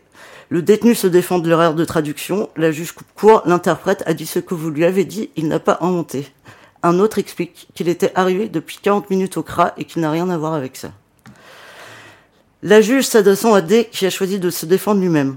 Concernant votre participation au fait, vous êtes blessé en tombant du grillage. Vous n'êtes pas parvenu à l'escalader. Vous dites que vous avez entendu parler de l'évasion qui était en projet en début d'après-midi. Vous contestez avoir participé aux dégradations où vous avez vu le trou se creuser. Vous reconnaissez par contre que vous y êtes intéressé, que vous avez fait du bruit, que vous avez donc évidemment participé à cette tentative d'évasion qui a échoué. Alors qu'est-ce que vous souhaitez dire? Je voulais dire que je ne suis pas d'accord avec l'avocate. Pendant la garde à vue, on m'a posé des questions. Sur quoi vous n'êtes pas d'accord? Je ne suis pas d'accord parce que c'est pas ce que j'ai dit, ce qui est écrit. Moi, j'ai pas participé à la dégradation, et eux, ils ont écrit que j'ai participé à la dégradation. Il y a beaucoup de choses. J'avais une avocate à côté de moi. J'ai demandé, j'ai dit, je n'ai pas dit ce qu'il est écrit trois fois. Je l'ai dit à l'avocate. Tout ce qui est écrit, c'est pas ce que j'ai dit. J'ai pas eu accès à mon dossier jusqu'à aujourd'hui. Je n'ai pas vu mon dossier. Je sais pas ce qu'on me reproche. J'ai pas eu de réponse. J'ai refusé d'avoir un avocat. Et pourquoi vous avez refusé? Parce que j'ai perdu confiance. Il parle de son PV de garde à vue. J'ai lu ce qui était écrit trois fois, je lis, j'étais pas d'accord. Une deuxième fois, je relis, j'étais pas d'accord. Une troisième fois, elle est pas intervenue. Et puis à un moment donné, elle m'a dit, ça commence à bien faire. Voilà vo- l'avocate ce qu'elle m'a dit, donc j'ai refusé d'avoir un avocat. Enfin, c'est assez hallucinant sur euh, enfin, l'importance en fait d'avoir des réseaux d'avocats qui euh, sont parce que parce que les avocats commis d'office n'en ont rien à foutre et font vraiment de la merde quoi. Un coup, ça continue. Le ju- juge lit le PV de la garde à vue sans tenir compte du fait qu'il contexte les propos qui lui sont attribués. Il répond en insistant sur le fait qu'il a vu le trou par hasard, qu'il n'était pas assez grand pour laisser passer quelqu'un à ce moment et qu'il n'a en au- en aucun cas participé aux dégradations. La juge continue à lire le PV qui sous-entend qu'il a participé en couvrant le bruit de la grille. La personne réussit à reprendre la parole. Par rapport à l'évasion, n'importe qui, il a un chien chez lui qui le, qui le ferme pendant 48 heures, il va tenter de s'évader. L'être vivant, c'est comme ça. Moi, je suis un être vivant. J'ai été en prison. De prison, on m'a envoyé en centre de rétention. C'est la première fois de ma vie que je suis enfermé. Donc moi, je pense et je crois, il n'y a rien qui va changer. Je crois profondément que c'est dans mon droit d'essayer de, de s'évader. Parce que je me sentais pas libre. N'importe qui qui va chercher n'importe qui va chercher sa liberté. Moi, j'ai voulu chercher ma liberté. C'est dans les droits de chercher ma liberté. La juge tente de l'interrompre, mais il ne lâche pas. Mais moi, de mon point de vue perso- personnellement, j'ai pas fait un délit. Je vois pas pourquoi aujourd'hui je suis en prison. J'ai cherché que ma liberté. La juge l'interrompt, triomphale, et dans un rire de dédain. Eh bien, précisément, monsieur, c'est un délit. Il ne se laisse pas déstabiliser et poursuit. Un chien, on le met chez vous pendant 48 heures, il va tout faire, même il va se suicider. Il va pas rester enfermé. Moi, je suis pareil, je suis un être vivant. Voilà. Il y a des gens qui peuvent être incarcérés, moi, je peux pas être incarcéré. La juge s'impose et dans un ton condescendant et moralisateur fait la leçon. Alors je vous explique une chose, si vous ne comprenez pas la différence entre un chien et un être humain, le chien ne connaît pas la loi et vous, vous la connaissez. C'est la seule différence. On en a fini avec les faits, je n'ai pas de questions. Bon, alors voilà, l'audience continue sur euh, la- les questions portant sur la responsabilité. La juge en- insiste lourdement, aidée par le proc, bien évidemment, sur les casiers judiciaires, les consommations potentielles d'alcool et de drogue. On apprend qu'une personne s'est vue refuser un suivi psychologique et un traitement au diazépam a été administré à deux détenus. Le diazépam, c'est euh, anxiolytique lourd. Pour info, une utilisation prolongée de ce médicament peut entraîner un risque de dépendance. Euh, alors après, la juge elle continue sur la situation profe- professionnelle avec cette perle qui fait réagir la salle. J'ai juste dit que vous avez travaillé sur des chantiers. J'ai pas vu dit que vous étiez sans emploi. J'ai dit effectivement que vous êtes sans emploi depuis que vous êtes au centre de rétention. Bah oui. Et ensuite, il y a le procureur qui revient sur la terminologie du mot évasion, parce que le terme d'évasion, il peut pas s'appliquer dans le cas d'un centre de rétention. Euh, D'où l'infraction retenue, tentative de soustraction en réunion à une mesure de rétention administrative. Et le proc, il dit, mais bon, sociologiquement, ça ressemble quand même beaucoup à une évasion. Du coup, le droit, hein, on s'en fout. Il décrit alors minutieusement comment les prisonniers ont franchi le trou et va même jusqu'à parler de personnes essayant de passer le grillage avec des cordes de drap nouées, comme on peut le voir dans des bandes dessinées ou dans des films. Enfin bref, c'est tout, tout cet article, il est hallucinant euh, de, de, enfin de mépris, de même de mépris du droit quoi. Et euh, c'est euh, affligeant quoi. Juste, il y a quand même l'avocate de la défense parce qu'il y a trois personnes qui entre temps ont, ont, ont réussi, euh, je pense par des réseaux, à, à avoir une avocate qui euh, du coup, la, la de l'avocate, elle, dit euh, ils ont été placés en garde à vue pour une tentative d'évasion qui a été requalifiée en tentative de soustraction, puisque l'évasion doit être pour un détenu de se soustraire à la garde à laquelle il est soumis. Et un détenu, c'est quelqu'un qui est soupçonné d'avoir commis une infraction pénale ou qui en a commis une. Et les retenus ne sont pas des détenus. On l'oublie, je crois, souvent. On l'a oublié un petit peu dans le cadre de cette procédure et ça pose question puisque quel que soit leur antécédent judiciaire, ils sont au centre de rétention administrative car ils sont présents sur le territoire sans autorisation. C'est le seul tort qu'ils ont commis. Je, enfin voilà, je, sais pas quoi euh, dire de plus à part que Bah non, mais c'est vachement important de, de parler des luttes qui se passent parce que là, en fait, tout ça fait système entre une justice euh, qui va euh, être, euh, qui va avoir le même discours que la police, qui va avoir le même discours que l'État au plus haut niveau, avec des discours en fait après des politiques complètement racistes en fait derrière. Et voilà, on- bon, la France se fait taper sur le doigt depuis des années par les instances internationales, etc. On vit dans un pays qui se revendique État de droit, démocratie, etc. Euh, dans la réalité, euh, voilà, c'est de l'abus d'autorité sans arrêt tous les jours, des conditions complètement inhumaines, en prison, dans les CRA, euh, dans les HP, etc. Voilà. C'est hallucinant, quoi. Bon. euh, Moi, si, peut-être ce que je peux rajouter là, c'est que en plus, aujourd'hui, la durée maximale, du coup, elle est passée à 90 jours. Pour, et pour certaines personnes avec des enfants en bas âge, qu'il y a un rapport de la contrôleur générale des lieux de privation de liberté euh, qui a été publié le mois dernier, euh, qui qualifie le passage euh, sur l'écran d'absolument affligeant, les conditions de rétention insa- insatisfaisantes, personnel insuffisant, conditions matérielles d'hébergement déplorables, locaux vétustes, exigus, mal entretenus, sales, accès aux soins insatisfaisants, agents non formels à la gestion de ces publics, utilisation systématique des menottes pour tout déplacement. Enfin, c'est... euh, Ouais. Je pense que ça on- faudra qu'on revienne hein, sur ce Mm. sur ces situations-là. Parce que derrière en fait euh, bon vite fait hein, moi j'ai lu euh, un livre là de Mathieu Rigous bon c'est sur la sur la police la Mm. domination policière mais il y a un petit passage où il va il va parler euh, des prisons. Et il va parler du business en fait qu'il y a depuis 20 ans. Euh, c'est venu des États-Unis ça a été appliqué en France. En fait euh, il y a une double logique. On est en train de criminaliser euh, toute une partie de la population. Alors bien sûr, les Noirs, les Arabes, euh, les étrangers, mais aussi en fait globalement les classes populaires. Euh, en plus de ça, il y a l'état d'urgence qui existe depuis des années maintenant, qui, pareil, vont permettre en fait de, en amont de ficher des gens et de les foutre en prison pour euh, n'importe quoi, tout et n'importe quoi.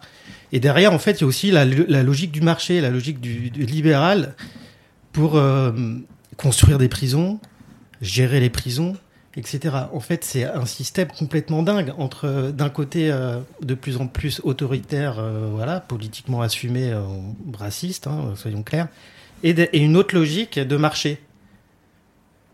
De marché parce que c'est un business en fait pour pour les Eiffage, pour les Bouygues et compagnie, c'est un business de gérer des prisons, de construire des prisons, de les gérer. Bon voilà, c'est affreux. Mhm. Et euh, pour finir, j'avais envie de parler de ce qui s'est passé du coup plus proche de chez nous, à Rennes. Euh, du coup, il y a eu une révolte incendiaire au centre de rétention de Saint-Jacques-de-la-Londe euh, lors de l'expulsion d'un migrant dans la nuit de jeudi à vendredi dernier. Euh, aux alentours de 3 heures du matin, en fait, les flics sont entrés dans les bâtiments de centre de rétention euh, pour, ou- pour euh, expulser, venir une, euh, expulser une personne sans papier en le mettant de force dans un avion. Euh, du coup, la personne a été finalement renvoyée dans son pays, mais cette expulsion, pour une fois, elle s'est pas passée dans le calme. Euh, et euh, voilà, il y a, une révolte. ils ont foutu le feu à des matelas, tout ça. Et du coup, il faut. voilà, c'est plus proche de chez nous, c'est à Saint-Jacques. Peut-être il y a moyen de essayer de, de prendre des nouvelles et, de parce que bon déjà on imagine que ce qui va se passer pour les personnes qui sont révoltées et puis euh, c'est peut-être plus possible de de prendre de nouvelles, d'organiser des rassemblements, des rassemblements, d'aller faire des parloirs sauvages euh, à côté du centre de rétention. Voilà. Et puis pour euh, avoir plus d'infos du coup sur ce qui se passe dans l'écran, il y a moyen d'écouter l'envolée du coup toutes les semaines. C'est ce que j'allais dire. il y a le- Ils ont un site internet qui est vachement bien fait. Ouais. Donc, euh, Il y a aussi euh, pour euh, alors ça ça concerne un peu plus ce qui se passe dans l'écran en région parisienne euh, un, un blog qui s'appelle Abat l'écran euh, sur noblogs.org et à Lyon il y a il y a un- aussi un blog qui s'appelle crame ton cra Lyon tout attaché .noblogs.org voilà et puis on, on met les liens, ouais. On, on mettra les liens et puis euh, on, on essaiera d'en reparler euh, dans les prochaines euh, midinales, de donner des nouvelles un peu. Ouais, ça, et puis, et puis aussi, sans doute, on, commence à, enfin, on commence à en parler, de dire que sur, sur l'année prochaine, sur Radio Piquet, on pourrait aussi euh, diffuser euh, les, les émissions euh, De- de l'envolée. Bon, c'est c'est bien. Ça va être dur de faire une transition. Bah, du coup, on fait une, un- un- une petite bulle euh, plus légère pendant trois minutes. Donc, c'est euh, c'est Mathilde qui nous a envoyé sa petite chronique. Et euh, la chronique de, donc, du mois de mai parlera de la BD Fatma au parapluie de, et je vais mal le dire, je suis désolée, Mahmoud Ben- Benamar et Soumeya Wareski. Mais Mathilde le dira mieux que moi.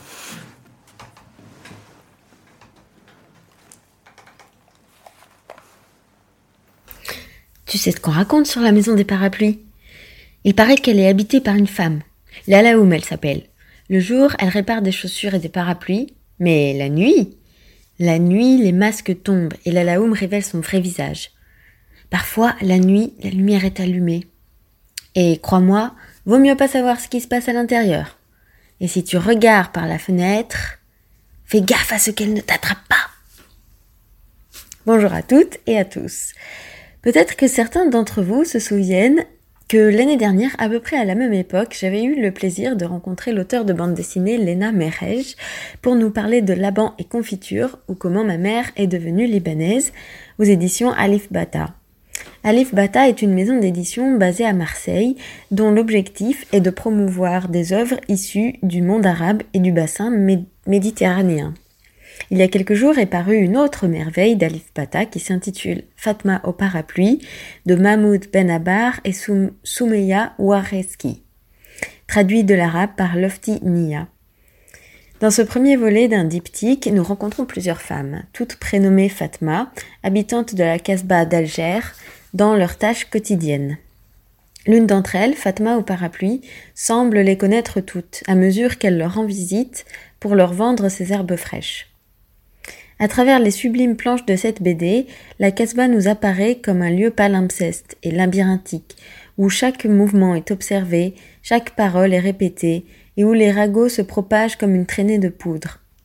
Une Casbah où les personnages intriguent plus qu'ils ne révèlent, apparaissent et puis disparaissent comme des souvenirs, qui semblent hanter Fatma au parapluie.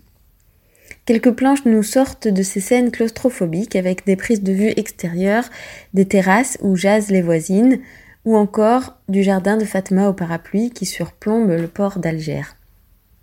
Qui est Fatma? Quelle est son histoire? Et d'où lui vient son surnom de Fatma au parapluie? Et qui est cette vieille femme, Lalaoum, qui répare des chaussures, mais concocte des breuvages destinés à faire naître des garçons? Autant d'interrogations et de curiosités que suscitent ces planches incroyablement belles, denses et privilégiant les plongées, contre-plongées, ou les gros plans sur les mains, les regards, se plaçant parfois dans les angles ou au niveau du sol pour traduire cet endroit mystérieux qu'est la maison au parapluie, qui inspire les enfants de la Casbah à se raconter mille et une histoires plus terrifiantes les unes que les autres. Alors je vous invite à découvrir cette œuvre dense, magnifique, et je vous retrouve le mois prochain pour une dernière chronique. Et voilà, merci Mathilde. Euh, du coup, moi, je vais enchaîner aussi sur euh, un livre. C'est un peu le bordel dans ma tête parce que c'est C'est un livre qui, qui, qui m'a ému beaucoup. Alors, ça s'appelle Amianto, une histoire ouvrière. C'est de Alberto Prunetti et c'est aux éditions Agone. Et euh, tout est dans le titre. Donc, Amianto, c'est un livre qui va parler de l'amiante. Euh, c'est un livre qui va en parler avec beaucoup d'émotion. Et pourquoi, euh, pourquoi ça me touche autant Déjà parce que c'est remarquablement écrit, mais aussi parce que euh, c'est quelque chose dont on ne parle jamais à Brest. Et pourtant, vu le, le travail industriel qui s'y passe, notamment au port, on a quand même pas mal de camarades qui, qui ont failli avoir euh, leur vie salariée et puis après euh, leur vie euh, de liberté, c'est-à-dire leur retraite. Ils ont failli parce qu'ils sont, ils sont morts en fait. Euh, ils sont morts juste après, ils sont morts deux ans après. Euh, et, euh, on n'en parle jamais. Et quand on commence à essayer d'en parler, euh, personne ne veut l'entendre. Les camarades de Damen le savent bien. Euh, ils essaient euh, en ce moment, hein, depuis, euh, de- et même depuis trois ans ou quatre ans, euh, de, de lutter euh, contre, contre des décisions abjectes, euh, à savoir, euh, il y a une loi qui existe en France euh, qui dit que si tu es un travailleur exposé à l'amiante, euh, tu gagnes, alors là, vous entendez euh, les milliers de guillemets que je mets, tu gagnes euh, des années où tu as le droit de ne pas travailler, sauf que cette loi est systématiquement attaquée tout le temps, euh, et que, euh, et que bah, globalement, euh, les travailleurs et les travailleuses exposés à l'amiante euh, ont juste le droit de crever, et tout le monde s'en fout en fait. Et, euh, et donc ce, ce livre-là, qui est disponible à la petite librairie, je j'en avais pas entendu parler, il m'est tombé dans les mains, euh, et donc Amianto. C'est donc Alberto Prunetti, c'est un, journaliste, écrivain italien, qui, euh, pour la première fois et dans la douleur, va raconter une histoire qui lui est pas du tout étrangère, puisqu'il va raconter l'histoire de son père. Euh, son père a été euh, ouvrier euh, dans les années 60 et 70. Euh, et il est mort à 59 ans, dans des souffrances et dans des derniers jours atroces de, la maladie due à l'amiante. C'est tout à fait sûr au regard des expertises médicales. Mais euh, par contre, euh, le combat euh, que lui et sa famille peuvent mener pour le faire reconnaître, pour celui-là, il n'est pas gagné du tout, et c'est le problème que rencontrent tous les gens aujourd'hui qui luttent pour essayer de faire reconnaître leur droit à indemnité suite à, à des maladies dues à l'amiante. Le, livre en question, là, il est, tout petit, il, fait, une centaine de pages. Mais je ne sais pas comment il se débrouille. Il arrive à la fois à raconter euh, son histoire avec son père, son histoire d'amour avec son père qui à un moment a été un peu séparé, un peu parce que lui il a fait des études, parce que son père euh, absolument tenait à ce qu'il aille à l'université pour échapper justement à, cette malédiction de classe. Et puis finalement, euh, il se retrouve euh, ultra précaire alors qu'il a fait des études. Et euh, donc il va raconter comment, euh, comment son père s'est beaucoup occupé de lui, puis un peu moins, puis comment il, comment il, pensait différemment, mais comment ça les a, enfin comment la maladie et la, fin de vie de son père les rapprochent. Il arrive aussi dedans à raconter toute une géographie en Italie, toute une géographie qui est liée euh, à l'industrie et, euh, et, et pas à n'importe quel moment, c'est dans les années 60, 70, donc euh, les années de plomb, euh, ça aussi il raconte. Il raconte aussi euh, euh, le syndicalisme et comment euh, son père, qui était euh, petit à petit contremaître euh, en, en étant euh, un ouvrier un peu plus qualifié, un peu mieux payé, euh, a eu une tentation à un moment de, euh, de se désolidariser de, des ouvriers, enfin de la plus grosse masse des ouvriers. Comment il a été délégué syndical aussi, euh, comment, euh, comment il en est bien revenu. Euh, donc en fait, c'est- tout ça qui est, qui, est dans enfin, qui se trouve dans ce livre. Et et c'est assez impressionnant. C'est vraiment un très très beau livre. Et je vais juste, enfin, je- je- j'en lis des passages. Ça va être un peu long, mais c'est vraiment très beau. Je vais lire le premier chapitre qui s'appelle Qu'est-ce qu'il fait froid? J'aurais voulu que cette histoire ne soit pas vraiment arrivée. Comment dit-on? Le fruit de l'imagination de l'auteur. C'est pourtant la réalité qui a frappé aux portes de ces pages. L'imagination a rempli les trous comme un stuc de mauvaise qualité et a redessiné certains épisodes pour mieux reproduire les événements d'une vie et d'une mort, d'une biographie ouvrière. Le récit devrait tenir comme un raccord de beaucoup de tubes de toutes sortes. Lui disait toujours Mets de la filasse. Ça tient mieux que le téflon. Fais seulement attention à respecter le sens du filetage et lis le tout au doigt avec du mastic vert. Ensuite, serre avec force, mais sans méchanceté. Il ne doit pas fuir. J'ai fait comme ça avec le stylo. J'ai essayé de respecter le filetage de l'histoire, sans aller plus vite que les événements, sans étranglement. J'ai utilisé le mastic de l'imagination, et j'ai serré sans méchanceté, mais avec décision, l'ordre du discours. Il ne suinte pas. J'ai mis un carton dessous, et les larmes ont séché. C'est comme ça qu'il fallait les souder. L'équipement hydraulique des grandes installations et la mémoire des hommes, qui ont uni des kilomètres de tubes et d'acier pendant toute une vie pour amener la pression du sang dans les canaux de l'existence, pour la pomper dans les réservoirs de la mémoire et la voir couler jour après jour, goutte à goutte, pour fertiliser une page. Il met une salopette verte et une paire de gants. Il plie un genou en s'appuyant sur la terre graveleuse du chantier. Il empoigne la meuleuse, puis d'un coup de marteau sur la tête d'un tournevis, à la poignée émoussée, dans la direction opposée au sens de rotation. Il desserre l'embout qui fixe la brosse et insère un disque à tronçonner. Puis, de son pouce ganté, il pousse l'interrupteur vers le haut. Tout de suite, la lame commence à tourner à la vitesse de 10 000 tours par minute. Il approche le disque du tube gris. Au contact de la lame, le bruit change.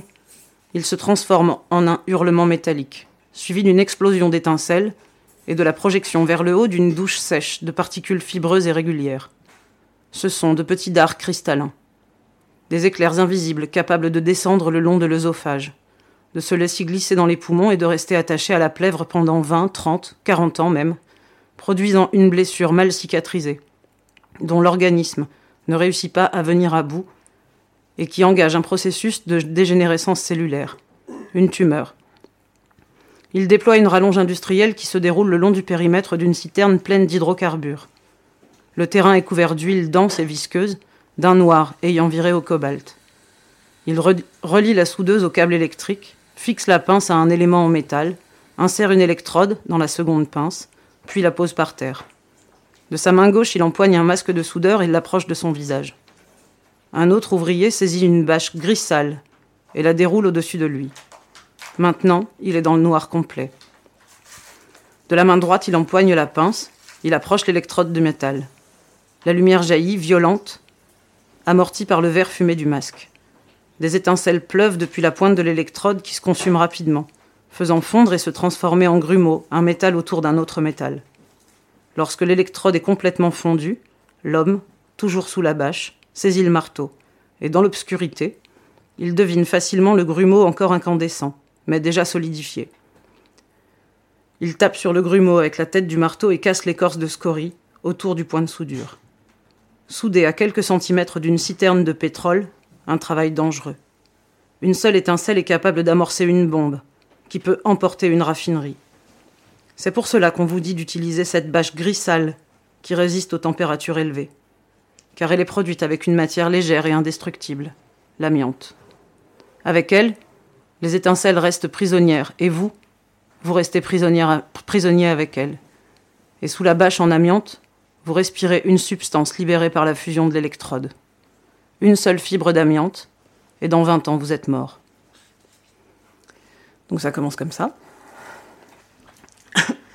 Après, il va mettre en forme, raconter toute la vie euh, de son père, tous les, tous les moments aussi euh, de la vie ouvrière, où euh, en fait, euh, à chaque fois, qu'il se passe quelque chose socialement autour, c'est comme dans le livre de d'Édouard Louis.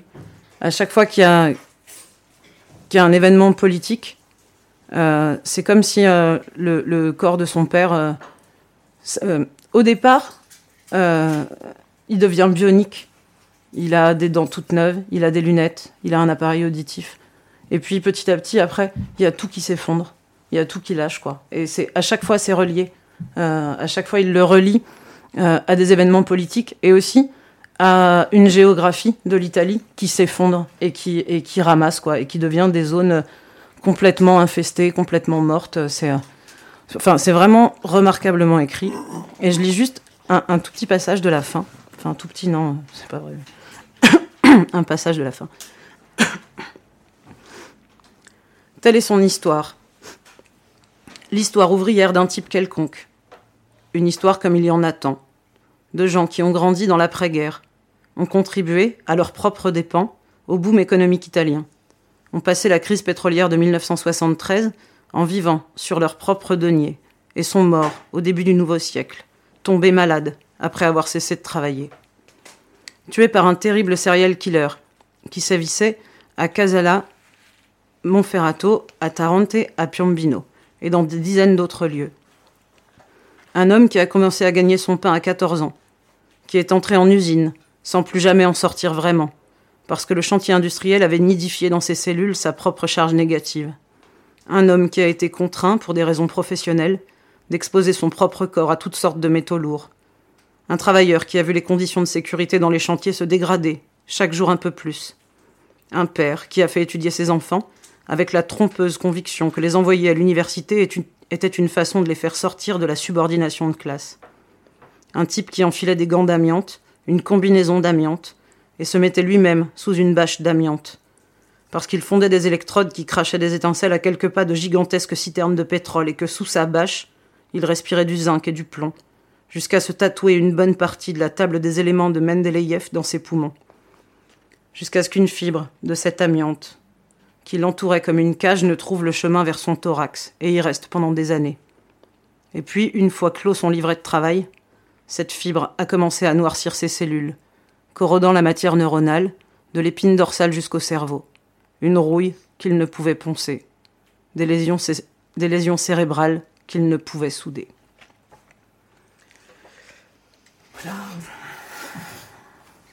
C'est très très beau. Ça s'appelle Amianto, une histoire ouvrière.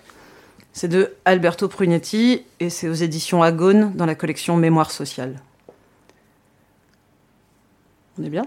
On est bien. Quand on est bien. On est bien. Bah après, les, les, mots, euh, les mots de Prunetti, ils sont, ils sont vraiment très beaux. Ils sont durs, mais, mais c'est beau. Et une fois qu'on a lu ça, on est, on est toujours aussi euh, révolté, mais on est un peu mieux quand même euh, parce que il, il en, enfin, je sais pas comment dire, mais c'est, euh, ça accompagne quoi. C'est la littérature. On est mieux après.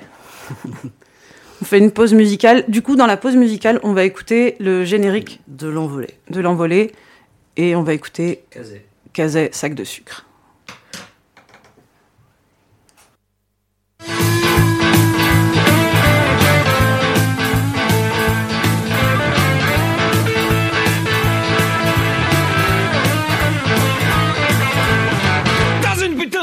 Premier étage.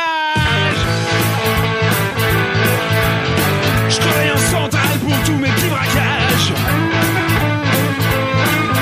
À 4 heures du matin, je pionçais dans mon lit. Soudain la sirène gueule et quelqu'un pousse un cri. Y'a du baston dans la tôle. Y'a du baston dans la tôle. Y'a du baston dans la tôle. Fait les mecs, ça va saigner Pas de son commencé à l'aile gauche de la tôle Déjà tous mes potes se mettent à saccager les pions. J'ai dit allez les mecs, on se paye une petite fête. Fait que j'arrive les lardus avec des mitraillettes et y a du baston dans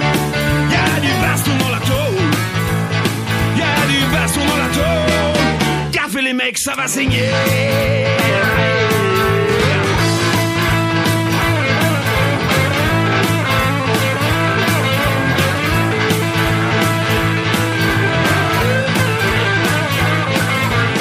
Pour les mains qui disent sortez de la bande de rats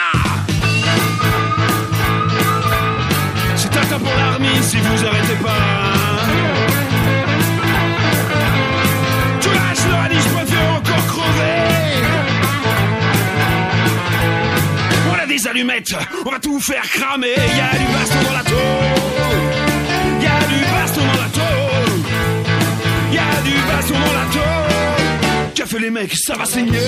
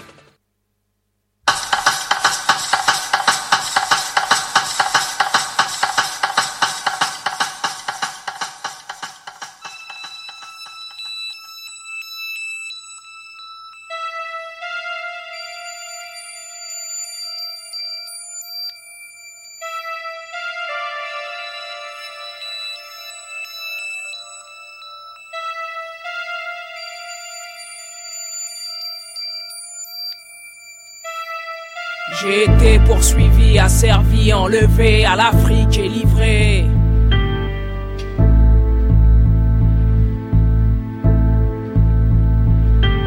Le matin au lever, j'accomplis mes corvées, ma vie est rivée.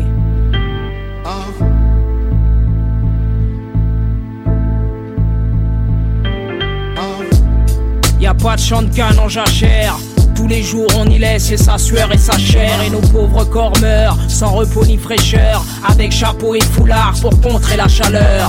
Descendant de ces féroces croisières négrières On garde force et courage en chantant à plusieurs. Il n'y a pas que le salaire pour creuser nos malheurs. Nos anciens tortionnaires sont nos nouveaux employeurs. Après avoir brûlé les barrières Arraché la lanière du fouet Lever les paupières vers la lumière. Et venir embrasser le rêve d'une vie meilleure Où le nègre il serait une bannière à ses propres couleurs. On a mangé la poussière de la pire des manières. Peu fier de retourner dans la plantation d'hier. La mer est une frontière, comment aller ailleurs? Désormais libre, ouais mais toujours inférieur. J'ai été poursuivi, asservi, enlevé à l'Afrique et livré Pour un sac de sucre. Le matin au lever, j'accomplis mes corvées Ma vie est rivée à un sac de sucre. J'ai été poursuivi, asservi, enlevé à l'Afrique et livré Pour un sac de sucre. Le matin au lever, j'accomplis mes corvées Ma vie est rivée à un sac de sucre où va le fruit de mon labeur? La douleur de mes bras et mes lombaires. La lourdeur de mes jambes et toutes ces longues heures. À ratiboiser la canne pour battre ma misère. Et les blancs sont aisés, malins et rusés. Ont belle maison et timoun scolarisé. Soi-disant qu'il ne faut rien leur refuser. Moi j'ai la peau sur les os, sous une chemise usée. J'ai aidé les voisins, rassemblé mon réseau. J'ai sorti mon coutelas, aiguisé mes ciseaux. Et pris la décision sans trouble ni confusion de baptiser le béquet d'une belle incision. Malfaisant, insolent, sur son trône installé, estimant comme son bien des terres qu'il a volé. Son destin sera le mien dès qu'il sera esselé. Il va entendre et comprendre et il pourra bien gueuler. Je laverai l'affront, je vengerai l'Afrique. Les fonds de cale et le travail forcé à coups de trick. Et si le rhum et l'argent coulent à flot, c'est que j'ai un sac qui pèse un massacre sur le dos. J'ai été poursuivi, asservi, enlevé à l'Afrique et livré pour un sac de sucre. Le matin au lever, j'accomplis mes corvées, ma vie est rivée à un sac de sucre. J'ai été poursuivi, asservi, enlevé à l'Afrique et livré pour un sac de sucre. Le matin au lever, j'accomplis mes corvées, ma vie est rivée à un sac de sucre. Combien de massacres pour un sac de sucre Ma vie se consacre à porter ma misère dans un sac de sucre. Combien de massacres pour un sac de sucre Ma vie se consacre à porter ma misère dans un sac de sucre. Un sac de sucre. Une bouteille de rhum,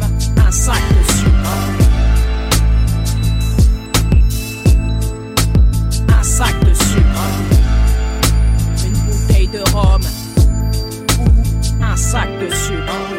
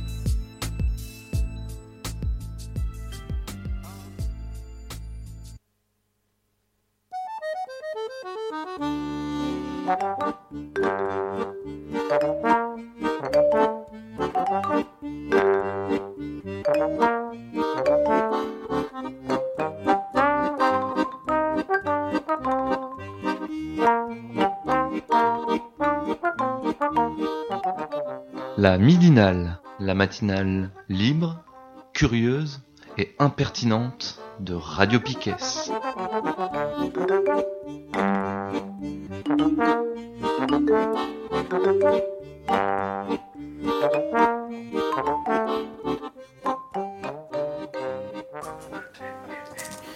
Et voilà, on est de retour pour la troisième partie de la midinale. Entre-temps, Dubois nous a rejoint. Euh, on commence par l'agenda? C'est parti, on commence par l'agenda Piquet. Ouais. Alors, euh, cette semaine, euh, qu'est-ce qu'il y a de. De, De bien à part la midinale Je sais pas. Alors, de si, bah oui. Alors, demain soir, il y a Le bruit à la fureur à 21h avec euh, une spéciale. je vais vous dire des mots-clés. Ok, Ça va parler de violence policière, business de l'armement et de la sécurité, capitalisme sécuritaire. C'est un concept de Mathieu Rigouste. Ouais, c'est ce que j'allais dire, c'est euh, Ouais. passion rigouste quoi. En ce moment, c'est mon, c'est mon dada. Passion Rigouste. Guerre au terrorisme, bataille d'Alger, doctrine de la guerre révolutionnaire, passion rigouste à bloc. génocide du Rwanda, Ah. un peu, Mm. racisme d'État, terreur d'État. Voilà, un son sur tout ça. À 21h À demain. 21h demain soir. Sinon, cette semaine, euh, jeudi soir, il y a le chantier à 21h. Euh, voilà, à écouter. Yeah, pour de vrai. Pour de vrai Pour de vrai. Ce jeudi pour de vrai. Ce jeudi pour de vrai.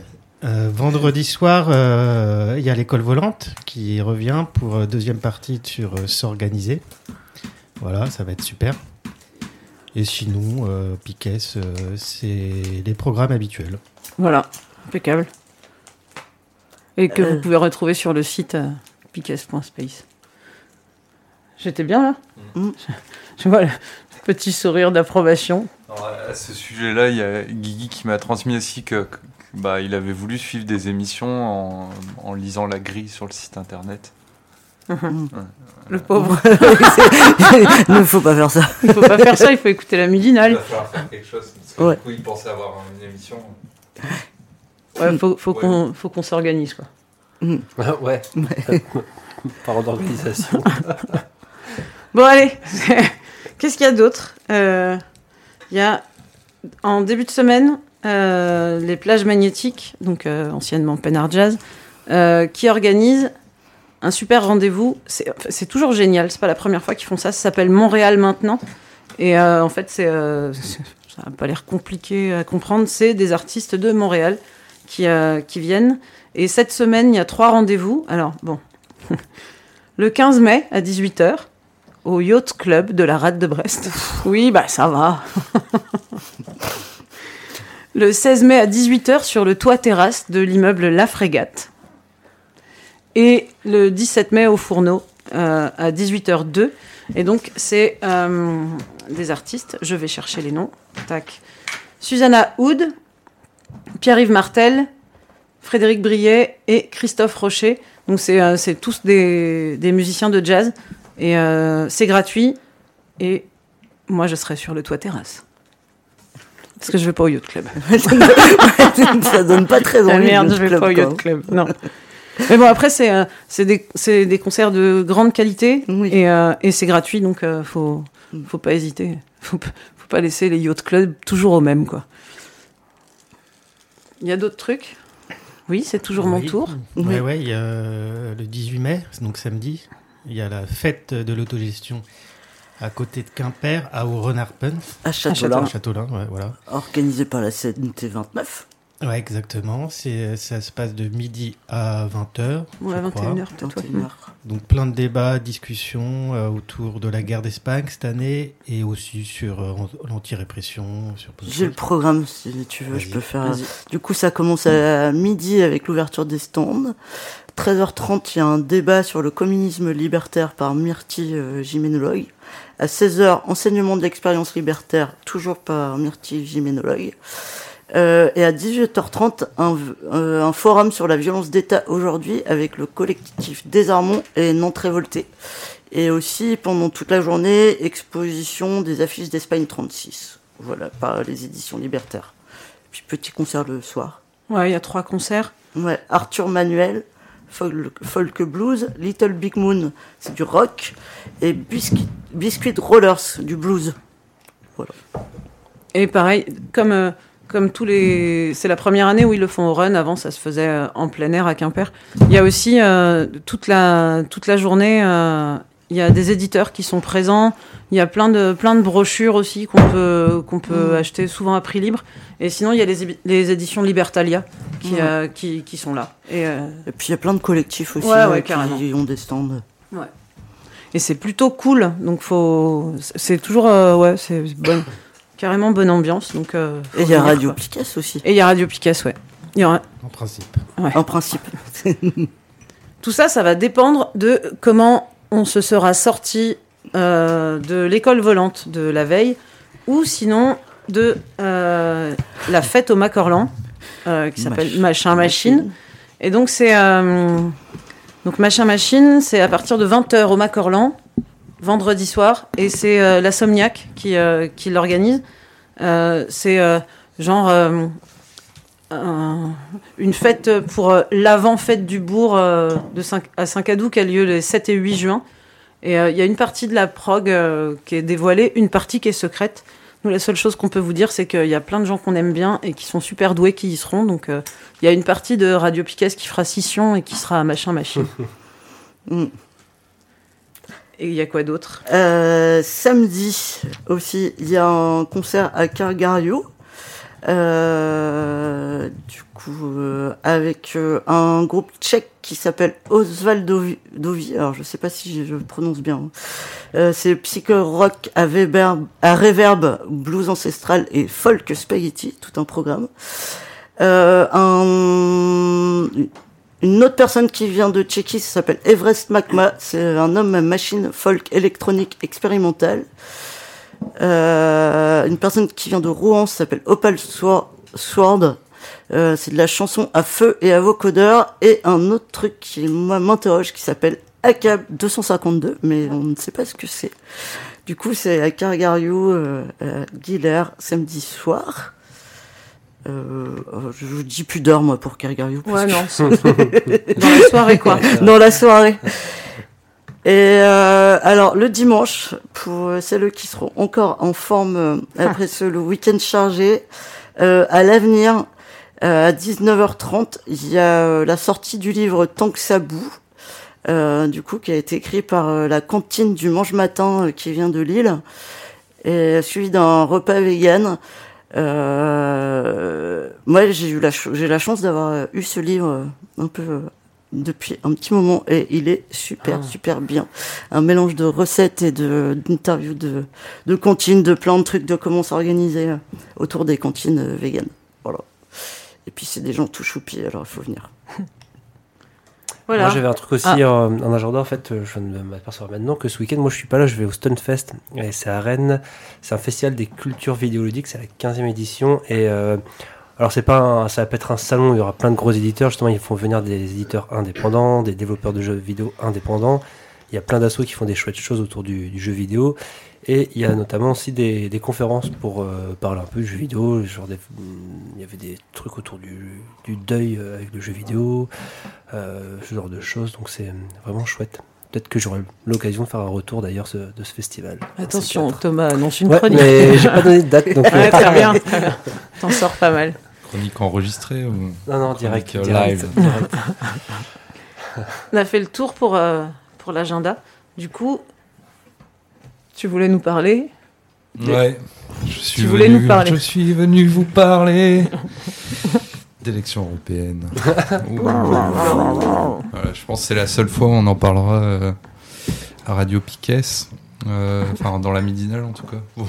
Très probablement dans- à Radio Piquet tout court. Euh, donc c'est le 26 mai. C'est dans pas longtemps. hein. Je sais pas Mhm. si pour faire un petit tour, quelqu'un a l'intention d'aller voter. Moi, Non, non, on peut pas, nous, parce qu'on sera aux Amis de Casto. Ah ouais. Ouais, ouais. Je suis désolé, j'ai Ouais, j'ai- ouais. j'ai Amis de Casto, moi, je peux pas. Non, j'ai aucune intention d'aller voter, moi. l'intention d'y aller. Je pense pas. Voilà, génération européen. Euh, alors c'est en faisant un petit tour euh, sur les, les médias traditionnels, je fais de temps en temps un petit tour euh, Le Parisien, Le Monde, Mediapart, Libé, euh, voilà, pour euh, voir qu'est-ce qu'on est en train de nous, enfin de nous, pas nous parce que nous on les on les lit pas forcément, mais qu'est-ce qu'on est en train de foutre dans le crâne des gens, euh, ou est en train d'essayer. Et donc là, euh, alors le, sans doute le meilleur, euh, le meilleur résumé, c'est, je l'ai trouvé sur Libération. Eux, ils sont, enfin voilà, c'est comment il s'appelle le tocard, euh, Geoffrin là.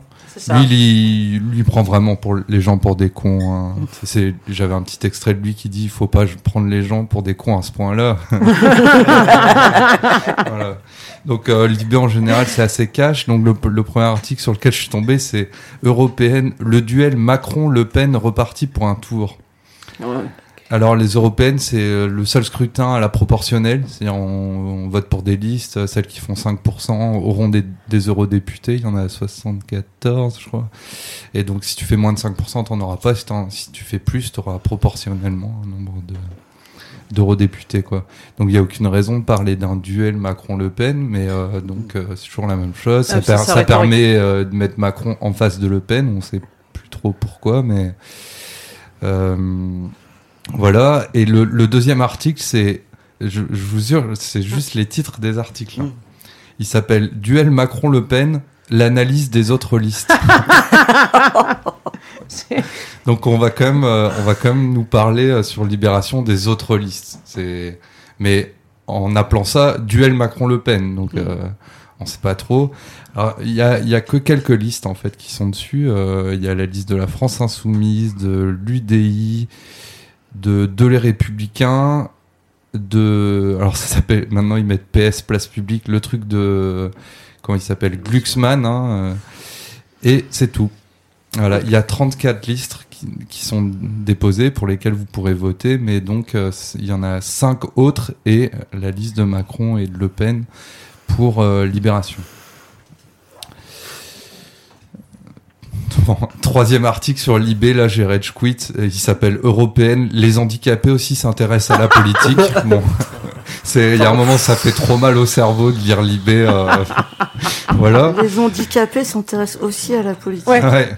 Wow. Mais donc, euh, bon, au moins on a bien compris euh, le, ce qu'on voulait nous dire. Dans Le Monde, on nous dit euh, le, la République en marche engagée sur un triple front, donc contre Marine Le Pen. Et en même temps, il faut aussi dire qu'on est écolo contre les Verts et aussi qu'on est de droite pour prendre des, des voix à droite.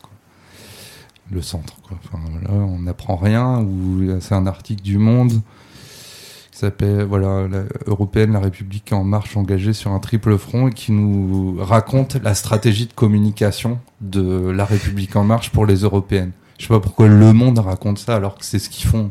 Enfin, il suffit de les lire pour comprendre la stratégie de communication de la République en marche, mais bon. Donc euh, ça m'a donné quand même envie d'aller faire un tour sur la liste complète, quoi, des listes. Enfin, vraiment, ils se foutent de la gueule du monde. euh, Libé. Donc, euh, enfin, tous les autres. hein. Il y a 34 listes. euh, en gros, bon, il y a les grands, grands partis, disons, traditionnels. C'est ceux-là qui étaient cités par Libé. Et après, il y a, on va dire, une petite galaxie de trucs. euh, pour résumer, donc des petites listes, enfin sans doute des listes qui feront peut-être pas 5% ou peut-être que quelques-unes, quoi. C'est pour les classer en deux gros bouts ou trois gros bouts. Il y a des listes écolo-radicales. Il y a des listes euh, gilets jaunes, en gros, enfin qui viennent de la mobilisation des gilets jaunes, et il y a des listes euh, extrême droite euh, radicales, on va dire aussi, enfin type euh, UPR. euh, euh, Enfin, il y en a un paquet. Hein, euh, je, je vais pas vous les donner tous. Mais bon, genre, on peut se, on peut, on peut se faire les listes, euh, la liste rapidement. La France insoumise, euh, parce que les titres quand même ils sont assez marrants. Et puis bon, voilà, ça donnera une idée un peu, même si les titres des fois ils sont un peu chelous. La France insoumise, une France royale, au- donc numéro 1, numéro 2, une France royale au cœur de l'Europe. France royale. 3, la ligne claire, euh, le parti pirate, qu'imprime, c'est, enfin, je vous conseille d'aller voir la campagne, c'est assez marrant, comment ils la font, moins. Renaissance soutenue par la République en marche, donc c'est Renaissance, c'est le truc du, la République en marche et le modem. Euh, démocratie représentative. Pour la démocratie représentative, j'imagine. Ensemble patriote et gilets jaunes pour la France sortant de l'Union européenne. Ça, c'est les, c'est euh, comment il s'appelle euh, l'ancien du FN là, Philippot qui, Mm. qui a rajouté gilet jaune dans son dans son nom. Euh, parti des citoyens européens tant pis pour les citoyennes. Urgence écologie. Donc ça c'est c'est un- voilà, une, une liste écolo radicale je crois. Liste de la reconquête. Euh, ça ça a l'air plutôt de- d'extrême droite. Les européens c'est la liste de l'UDI, le centre à l'ancienne quoi en France. Envie d'Europe écologique et sociale, ça c'est place publique, euh, Parti socialiste, enfin le Parti socialiste en gros, Parti fédéraliste européen, Mouvement pour l'initiative citoyenne, le courage de défendre les Français avec Nicolas Dupont-Aignan. Ça, c'est le nom complet de la liste. hein. Le, le, le titre, enfin, le slogan, c'est Amoureux de la France. Oh là là, dégueulasse. Ah, il est bon, lui. J'adore. Alors, après, il y a Allons enfants, euh, Décroissance 2019, euh, Lutte ouvrière. Pour l'Europe des gens, contre l'Europe de l'argent, c'est la liste du Parti communiste. Ensemble pour le Frexit, ça c'est la liste de l'UPR, là, de- d'Asselineau. Euh, donc Frexit, quand vous voyez quelqu'un avec une porcade Frexit, euh, c'est quasiment signé. Ouais. euh, voilà. Liste citoyenne du printemps européen avec Benoît Hamon soutenu par Génération. Donc ça c'est le- l'espèce de dissidence Benoît Hamon, ce qui reste du Parti socialiste. Une autre qui s'appelle À voix égale, je sais plus ce que c'est. Prenez le pouvoir, c'est la liste de, du Front National, quoi, de Marine Le Pen. Neutre et actif. C'est une, j'ai, celle-là, je, je vous avoue qu'elle a, elle a un peu, euh, elle m'a un peu titillé. J'ai été voir. C'est en gros, c'est des centristes, quoi. Ça veut dire, nous, on va travailler, quoi, tu vois. Neutre Mais on est neutre, on n'a pas d'idée. Alors, on se demande comment ils vont travailler, tu vois. mais- C'est bon, putain. on va dire euh, centristes radicaux. radicaux. Euh, Parti révolutionnaire communiste, donc c'est les jeunes communistes, je crois, qui se revendiquent réellement révolutionnaires. Euh, Espéranto, une liste pour une langue commune équitable pour l'Europe. Euh, Évolution citoyenne, Alliance jaune, la révolte par le vote. Liste Gilets jaunes, j'imagine. Euh, Union de la droite et du centre, ça c'est la, liste des, de les républicains. Une liste EELV, Europe Écologie. Une liste du Parti animaliste. euh, une autre, les oubliés de l'Europe, artisans, commerçants, professions libérales et indépendants. La liste des petits patrons. Je sais pas s'ils vont faire un gros score du coup. hein, Euh, Union démocratique pour la. Je sais pas si on leur a dit que tout le monde votait, mais euh, Union démocratique pour la liberté, égalité, fraternité. Et la dernière, Une Europe au service des peuples, Union des démocrates musulmans français. Après, il y a une petite liste des, des partis qui voulaient se présenter et qui n'ont pas fait. Euh, Il y a Cannabis sans frontières. Donc la plupart du temps, c'est faute de moyens quoi, qui ne se Ouais. sont pas présentés, mais ils avaient envisagé publiquement. Civitas, là, les, ça c'est les Ouais, c'est- euh, ouais. Oh, qui vont interdire les spectacles en priant devant et tout. Les comités Jeanne, qui est la dissidence. euh, J'ai dit une connerie ou... Non, non, non, non. Les comités Jeanne, euh, qui est la, la dissidence de Jean-Marie Le Pen, euh, fait de la Ah oui. résistance au Front National. Donc il se présente pas, hein, c'est- quelle surprise. Les radicaux de gauche euh, qui ne se présentent pas non plus, quelle surprise, ils, sont, ils se sont joints à la liste PS. Euh, ils ont quand même des places et du il y a du pognon en jeu quoi. Le mouvement V. Je sais pas si vous aviez suivi ça. Non. C'est un truc qu'avait lancé euh, Tatiana Ventose là, qui fait le fil d'actu et un Ah autre ouais. youtubeur, je sais plus comment il s'appelle. Et moi j'avais été voir un peu ce que c'était, ça faisait un peu peur. Merde. Extrêmement peur même. Bon, ils ont renoncé visiblement alors qu'ils avaient l'air assez chauds. Bah c'était, il y avait aucun programme, c'était juste euh, reconstruisons la France. C'était beaucoup la France, la France, la Mhm. France. Euh, ouais, mais ça avait l'air bien vénère, mais peut-être pas dans le bon sens. Le NPA ne se présente pas non plus. Ils appellent à voter lutte ouvrière.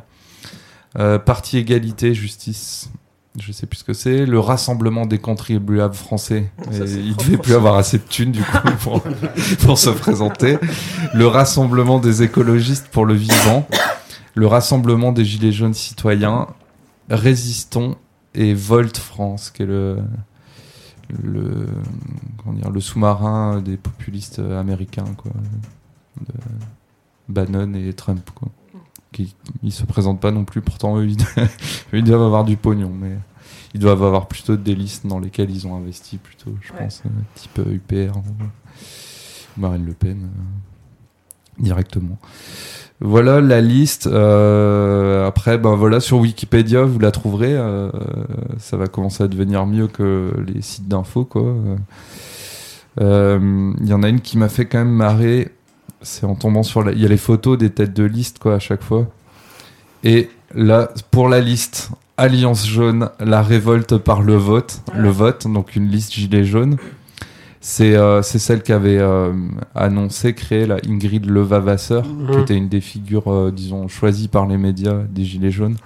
Euh, elle s'est retirée, et, mais ils ont trouvé une nouvelle tête de liste.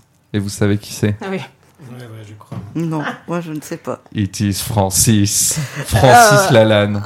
Et donc, euh, pour la première fois, je crois, en France, hein, le 26 mai, vous aurez euh, un, vraiment un, un bulletin de vote avec marqué tout en haut Francis Lalanne. Oh. Ça donne envie d'aller voter en fait.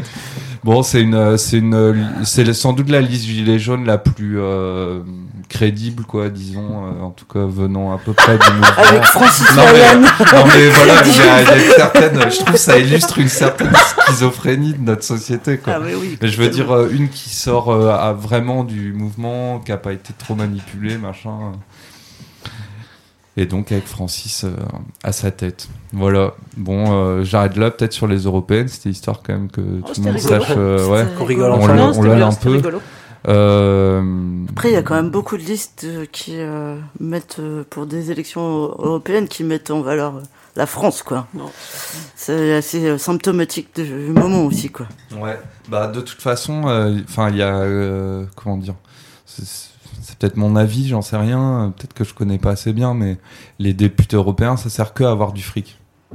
En gros, un député européen, ça a assez peu de pouvoir, à part euh, le pouvoir d'être influencé par des lobbies et euh, en gros, euh, enfin ça c'est un, un pouvoir exposé à des gens extérieurs aux, aux gens qui habitent ici, enfin voilà. Mais euh, ça a peu de pouvoir et le, le Parlement n'a aucun, euh, soi-disant, bon, désigne la commission, mais en fait c'est des tractations euh, et après c'est les commissaires qui décident ce qu'on fait. C'est c'est arrivé que sur un ou deux faits de détail, le Parlement s'oppose et im- impose un veto, par exemple, sur un projet de loi européenne ou un truc comme ça.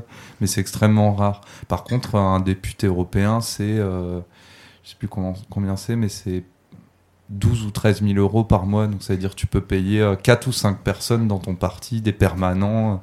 Voilà, c'est ce qu'on fait. euh, ou ceux dont sont accusés de faire. Enfin, je pense qu'ils sont bien accusés quand même.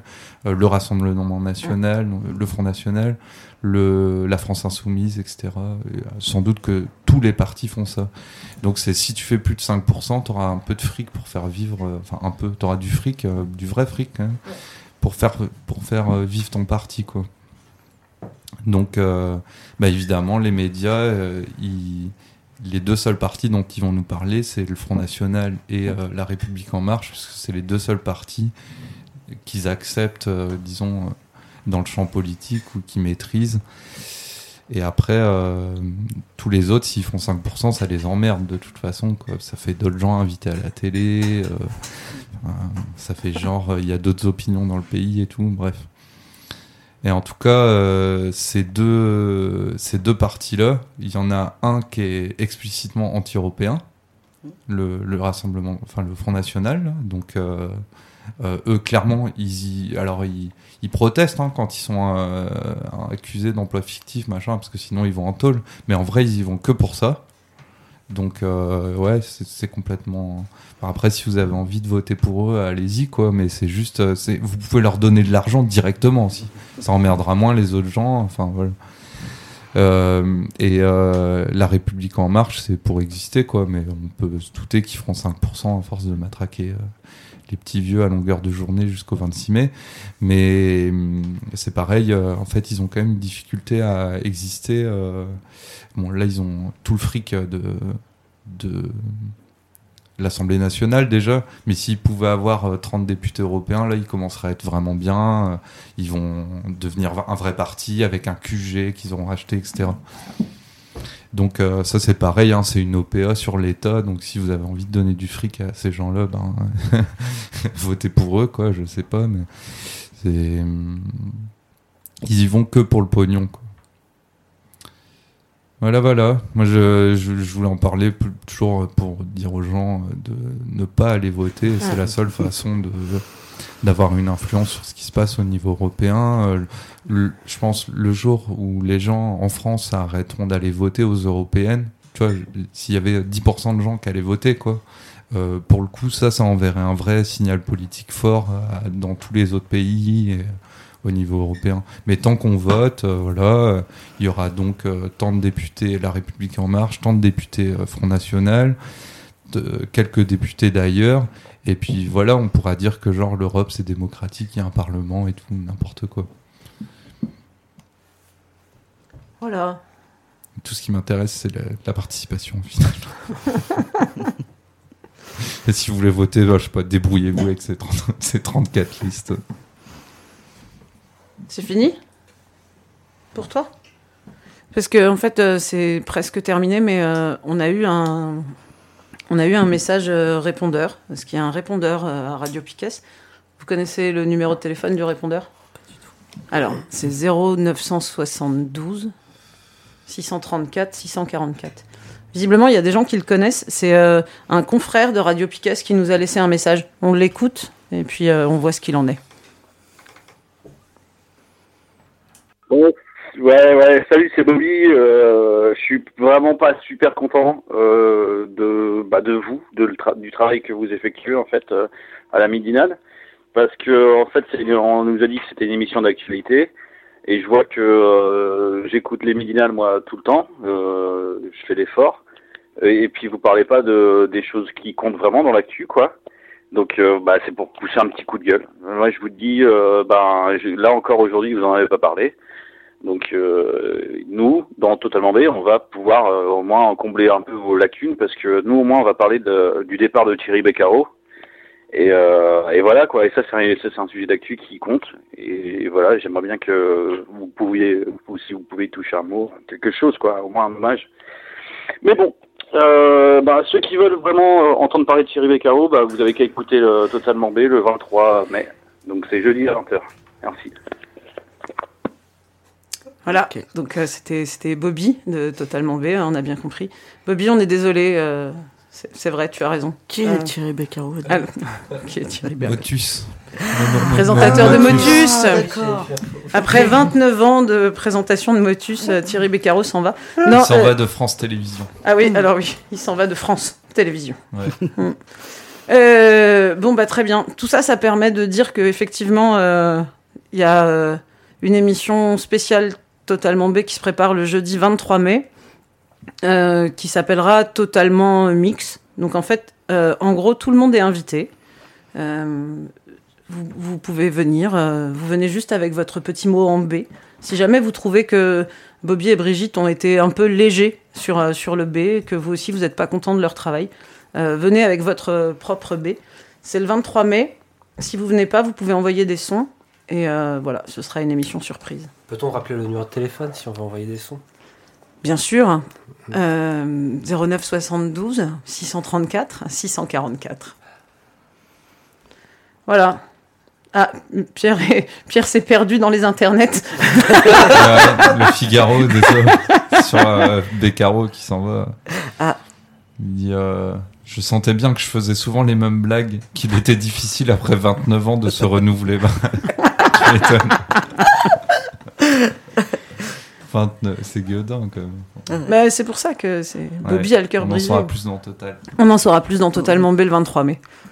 C'est bien pour aujourd'hui? Ouais. Parfait pour aujourd'hui. Euh, On fait des bisous à Kat. Reviens. voilà. On se dit au revoir? Au revoir. Au revoir, bonne Au revoir. semaine. Au revoir.